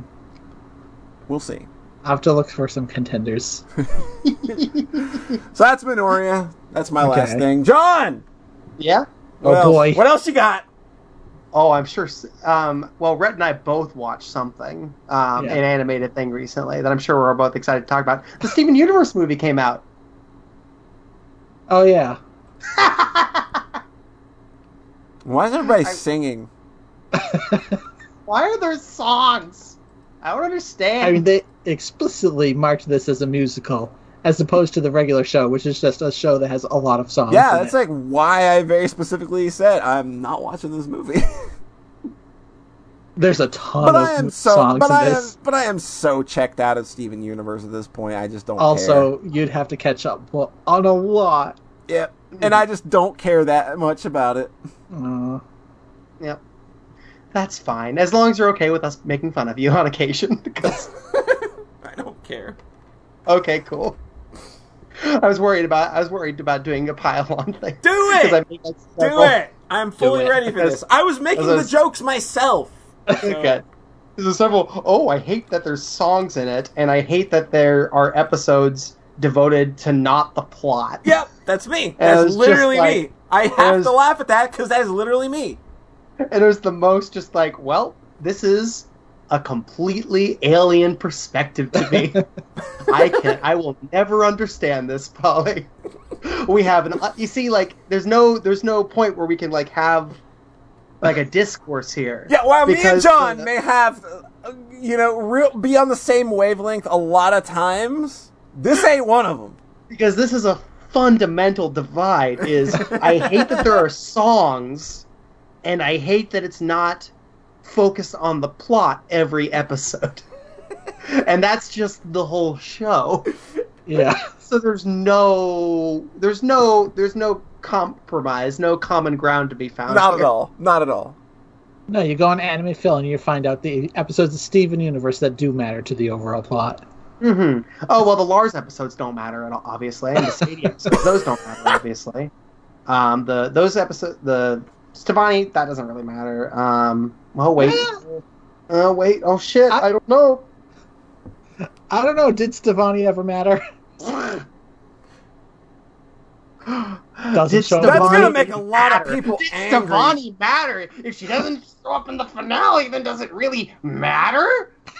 I guess it doesn't matter that these characters grew and changed and stuff. Okay. If it doesn't matter to the plot, then who gives a shit, really? I will say I was being facetious, but also I was a little surprised that Stevonnie didn't show up in the movie. yeah, there's a there are a couple of those. Um, there's apparently doing more stuff though, which is Yeah, apparently it's not over. Even though season five was very much over. season five was very much over. The movie's thoroughly ended too. I I, I think whatever they're doing next is going to look very different. It's going to be very weird. I'm excited. Um, I, I'm satisfied with this as an endpoint. So whatever it is, like I'm just uh, coming at it as a new thing. I'm happy about it. I just I just really like Steven Universe. I think it's just good. I think it's just good all the way through. I think it's just good. And then if we want to talk like nuance and get into like maybe like I talked with some friends and they like season the end of season two kind of sucking the season of build up by just instantly resolving the the cluster thing and the other and the giant fu- and the fusion. Like yeah, Yeah. maybe that was maybe that was a little weak. I get that. I think that's where Polly got dropped off the Yeah. show and like yeah, maybe it's a little dumb to just sort of drop the tension there. And there's a and then we talked through a number of other little things and it's like we can have these discussions because it's they come from the fundamental place of acknowledging all of the stuff that I really like about it. hmm I don't I- I think I'm in a place kind of like Last Jedi, where like so much of the discourse is kind of poisoned that just I I just get so defensive and annoyed Uh. talking about it. Oh, yeah. So I don't like. I mean, people seem to really like the movie, though. Yeah, I mean, it's in a better place than it was like two years ago. Is that? Oh, the, show the- didn't end that long ago, though. That was like this year. no, I'm saying th- where the discourse was at yeah. two Yeah. years ago on the show was just poison. Was that Yeah. when a certain reveal happened? a number of them. There, there's Yeah. several moments where everyone was talking about how fucking evil it was, and and, and ugh. Okay. So it, that that's where I'm at with Steven Universe is like just trying to like have the nuanced conversations is just like no, I, I, I it's so poisoned because of the people the way people talked about it that it's really hard. That's hard for me. kind of like Last Jedi. That's kind of where my brain went. Mm. I really like the movie. I really like the villains. I really like the villain in it. She's very good, and I thought it was a good story, and I cried a lot. Okay. Um, there's one other thing we both watched. I think. Rat. Do you want to talk Well- about that thing? No, right. I think you should. I think right. you should go first. Okay, I watched the first season of Symphogear. Sympho Gear. Symphogear. jeez. All right, so this is also an animated musical. yeah. Speaking of shows where characters sing when they fight. Uh huh. So, yeah, all right. So let's just talk about that. The effect of that gimmick that they have to sing when they fight is Uh-huh. just that it's regular anime fighting with an insert song played over it, and then for like a couple shots, they'll show the character's face and they're loosely lip syncing along to the song. Oh yeah, it's very goofy. And it's Like- very unconvincing, is what I'm saying. Like it doesn't like it just feels like an insert song that is like and then like and the the way that the song has is recorded differently and sounds very different from the spoken audio Yeah. as well. The way it's it didn't sell it for me as like being sung by the characters until like during the finale where they really kind of make it work.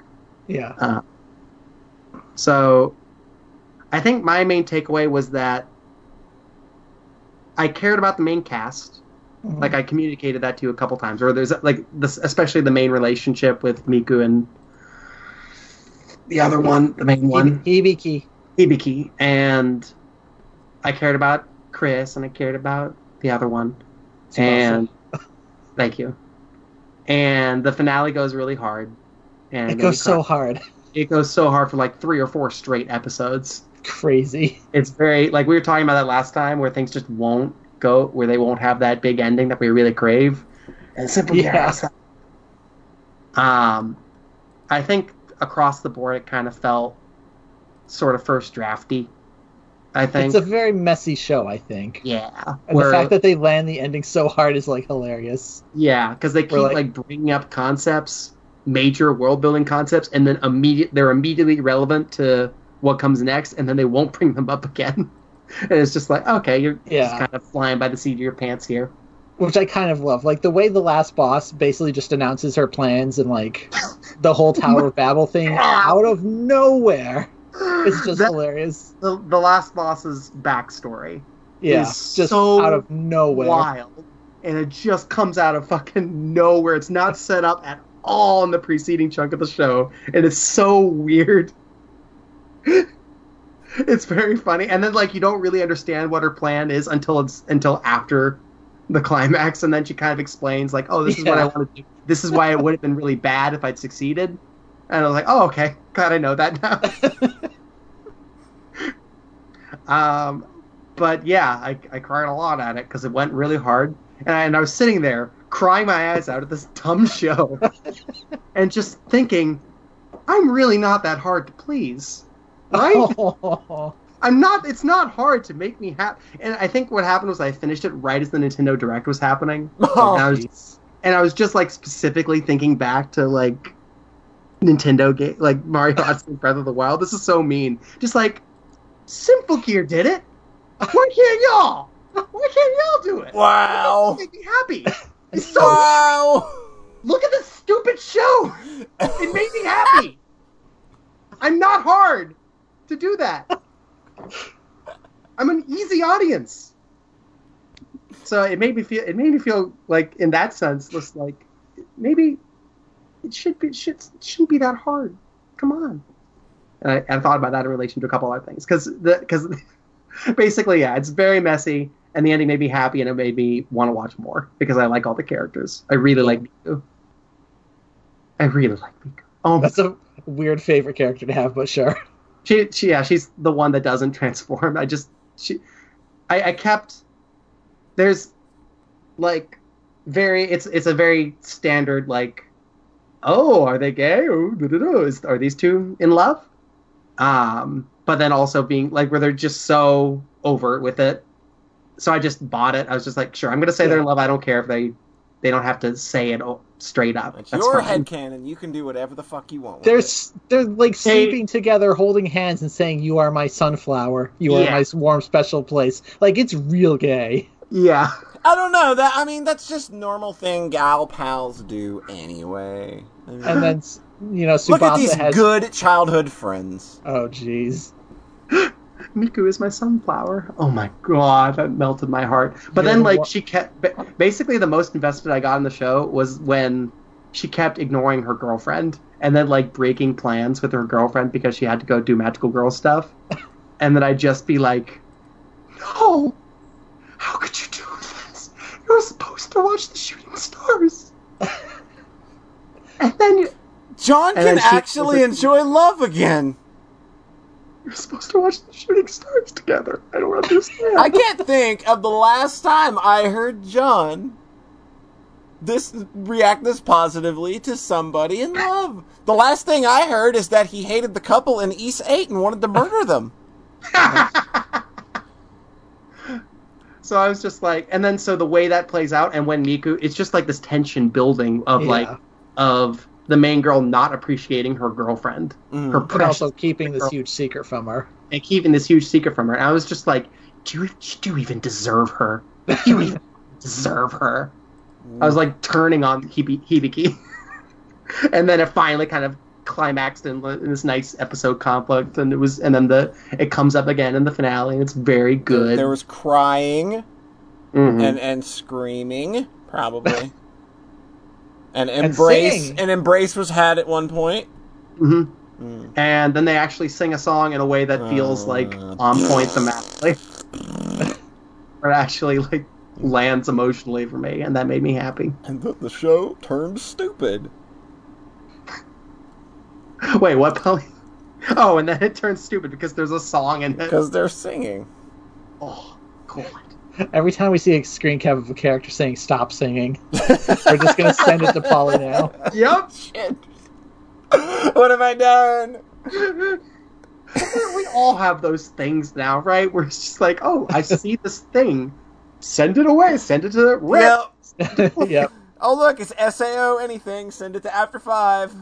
There you go. Um, so, so yeah, I, I had a good time. I don't, I don't think I really think it's good.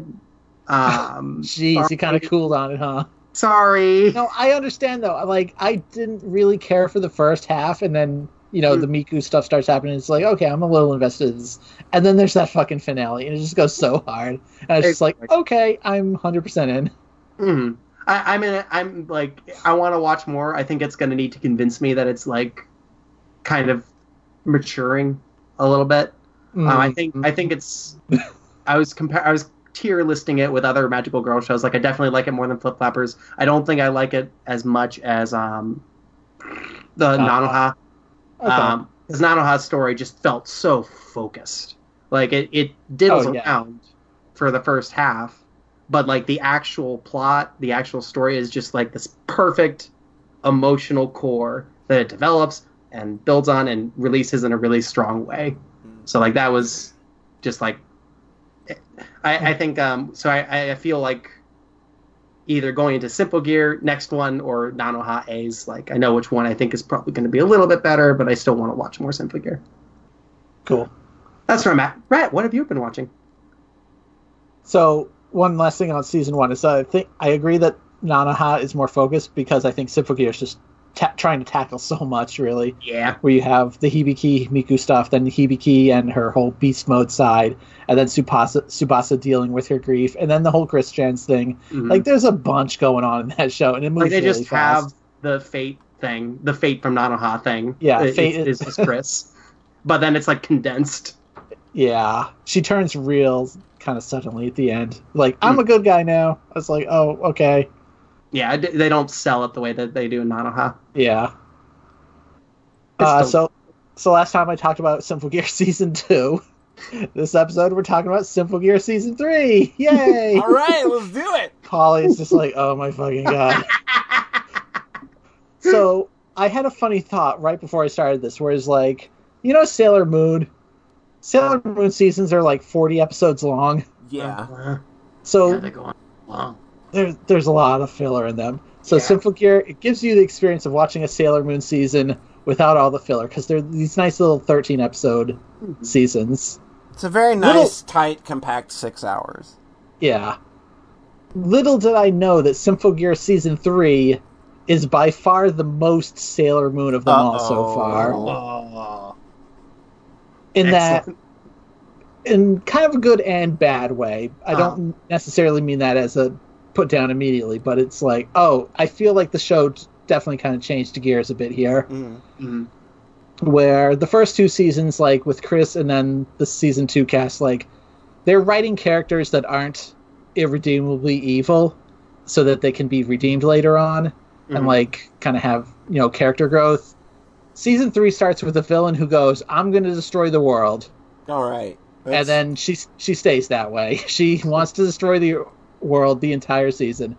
And she has four minions, these elemental themed uh, dolls. it's a goddamn Okay. RPG.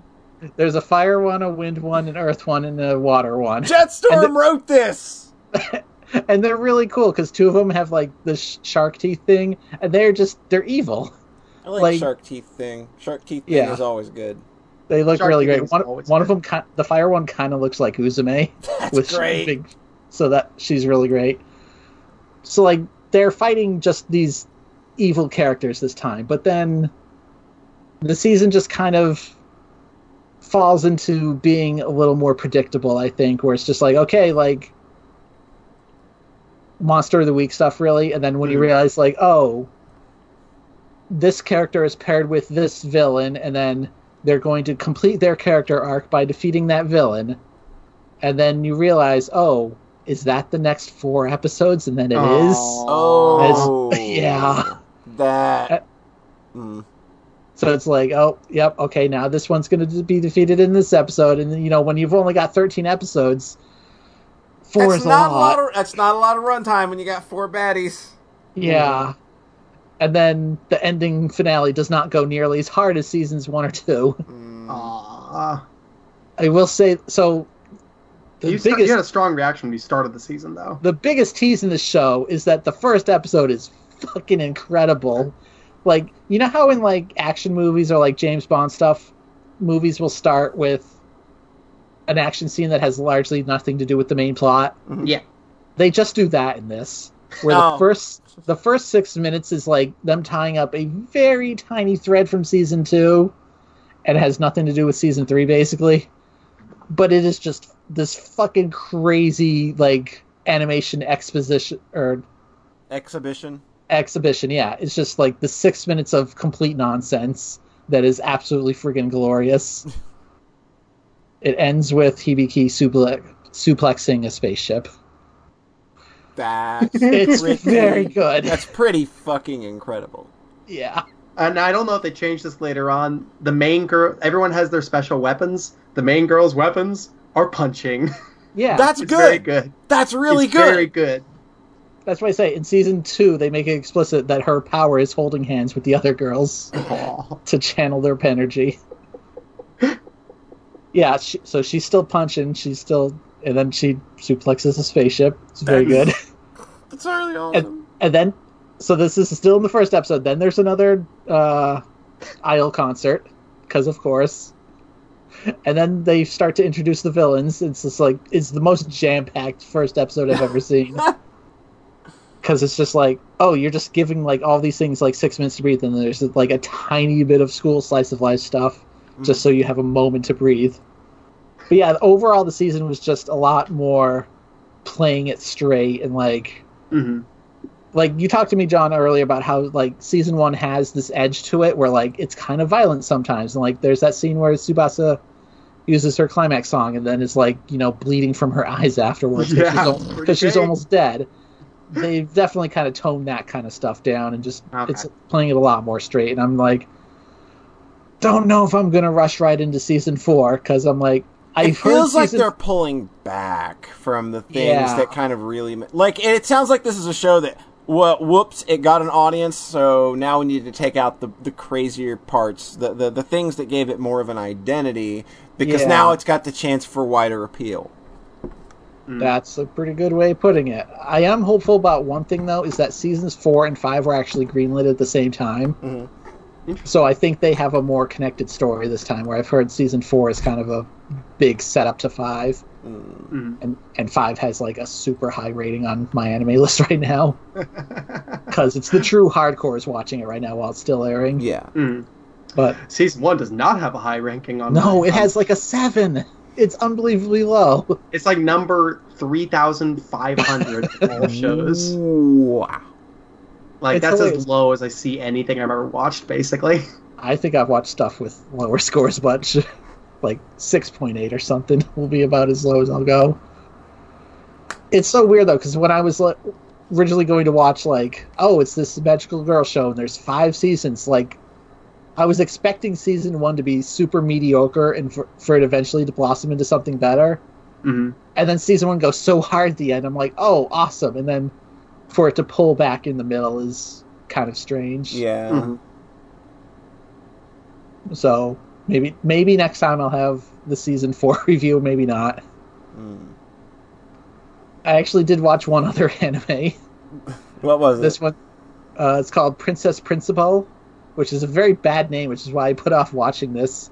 Mhm. Uh, this is a show by the studio that did Gale Gun Online, which there's a Mhm. Gun Gale. I forget which order. it Gun Gale, yeah. You linked me this character designs because, and I was Yeah. like, oh yes, this does look like that. So it's the same studio and the same character designers, but Cool. you know different writers. But yeah. Uh, this is a show about uh, five girls who are spies in kind of 1900 Europe, Mhm. and it's a very cute show and very good. And like, there's a little bit of action. It's more of a spy show, Mhm. and one of the girls is the princess of the nation that they're infiltrating, Cool. which, which is a very good premise, I think. Yeah. Because when they first make contact, like they've been assigned like to to kill and replace her, basically. Yeah. Yeah. And then she just ends up joining them as a spy, convincing them that, that she'll be more useful that way. it's a pretty good setup. So yeah, it's kind of funny just watching a show that I've literally never heard anybody mention ever, yeah. and then being I've- like, "Oh, this was this was actually pretty good." nice. Like nothing amazing, just some solid episodic episodes. You know, like there's not a whole lot of overarching plot, which I was kind of disappointed by. Yeah. So it's just like, oh, like it's very kind of playing it very straightforward. Like, Mhm. oh, and here's our two episode finale that is way more rushed than it should be. Mm. If only we, if only we'd given it three episodes of time, because you know, just kind of the, the anime formula Yeah. You, of like yeah. you've either got 24 minutes or 48 minutes, basically. Mhm. So the finale went a little fast for my liking, but it did have a satisfying resolution. That's good. way. That counts for a lot in anime That- now. Yeah, it Yeah. kind of does. Given you know shows actually ending is not a thing that happens very often. It's not that it actually ends though, because there have been like kicking around rumors of a second season or a movie for apparently a year now, Oh jeez. And no one, no, like it seems that it may have been quietly shelved. Like no one seems to know it all right now. Mm. Like I've seen, I've seen it be called season two. I've seen it be called a movie. I've called it been seen it been called like they're doing the six 50 minute episode things, which is what uh Huh. what's the Tank Girl show? You know, the Tank Girl show. The Tank Girl show. Girls Yeah. in Panzer. Girls and Panzer is doing six 50 minute movies Huh. in place of season two, which is like literally the worst possible way because because uh, it's going to take like four years to Yeah, out. that's misery. So I've mm. heard this show might be doing that, which I hope that was just somebody speculating. But maybe nothing will happen, and maybe it's just over. That's that works I don't too. think don't think this show exactly lit the world on fire because nobody's ever heard Literally of it. never heard of it. Yeah. I just it was a cute show. Girls girls who were spies. And they Mhm. have kind of cute powers. And you one of said the- you watched it like without anybody kind of pointing you at it, and how that was kind of cool. Like, Yeah. to just dive into just, like, something and have it be diving really in something good. with no recommendation. Like the only connection I saw was like, hey, tangentially related to Gale Gun Line, hmm which is the good Sword Art Online spinoff. Yeah, we can. Which- that- that- The show that made me work so hard to like it because that connection was so awful. it's such a poisonous connection. It's so pointless. But that but then that show goes so fucking hard at the end. Gun Gale's so fucking good. It's so good. Oh lord. But yeah, there there's a slight little romance in this one as well, and that was what I was able to latch on to in the Mm. Kind of like the instant figure, where I was like, Yeah. "Oh, okay, I like this. I like this a lot." And my voice is like gone now. All right. We've been at it for a bit. We have been Yeah. at it for a bit, so I guess it's time to wind it down. Yet another fabulous and amazing episode of the Sockscast. I want to thank everybody out there in Twitch land for joining us for the live stream and anybody downloading it, of course. You all are awesome, and we love you a whole lot. Thanks, of course, again for the bits and the subs. They're also very much appreciated. Now, one more time before we get out of here. oh no. Oh god, oh god, remember, remember John, which if- which. Fire. God. If you fuck it up, you're fired. How about that? All right, it's And I well, really mean see- it this time. I will. Say, I will say it. All right. So if you can send Okay. voice recordings to Polly at socksmakepeoplesexy.net, Woo! and you can send text emails that we'll read on on air at podcast at socksmakepeoplesexy.net. John Thayer. Yeah? Tell the audience where they can find you and your various creations. Um, podcast at socksmakepeoplesexy. And remember, we're the podcast that loves you. We're the only ones that love you.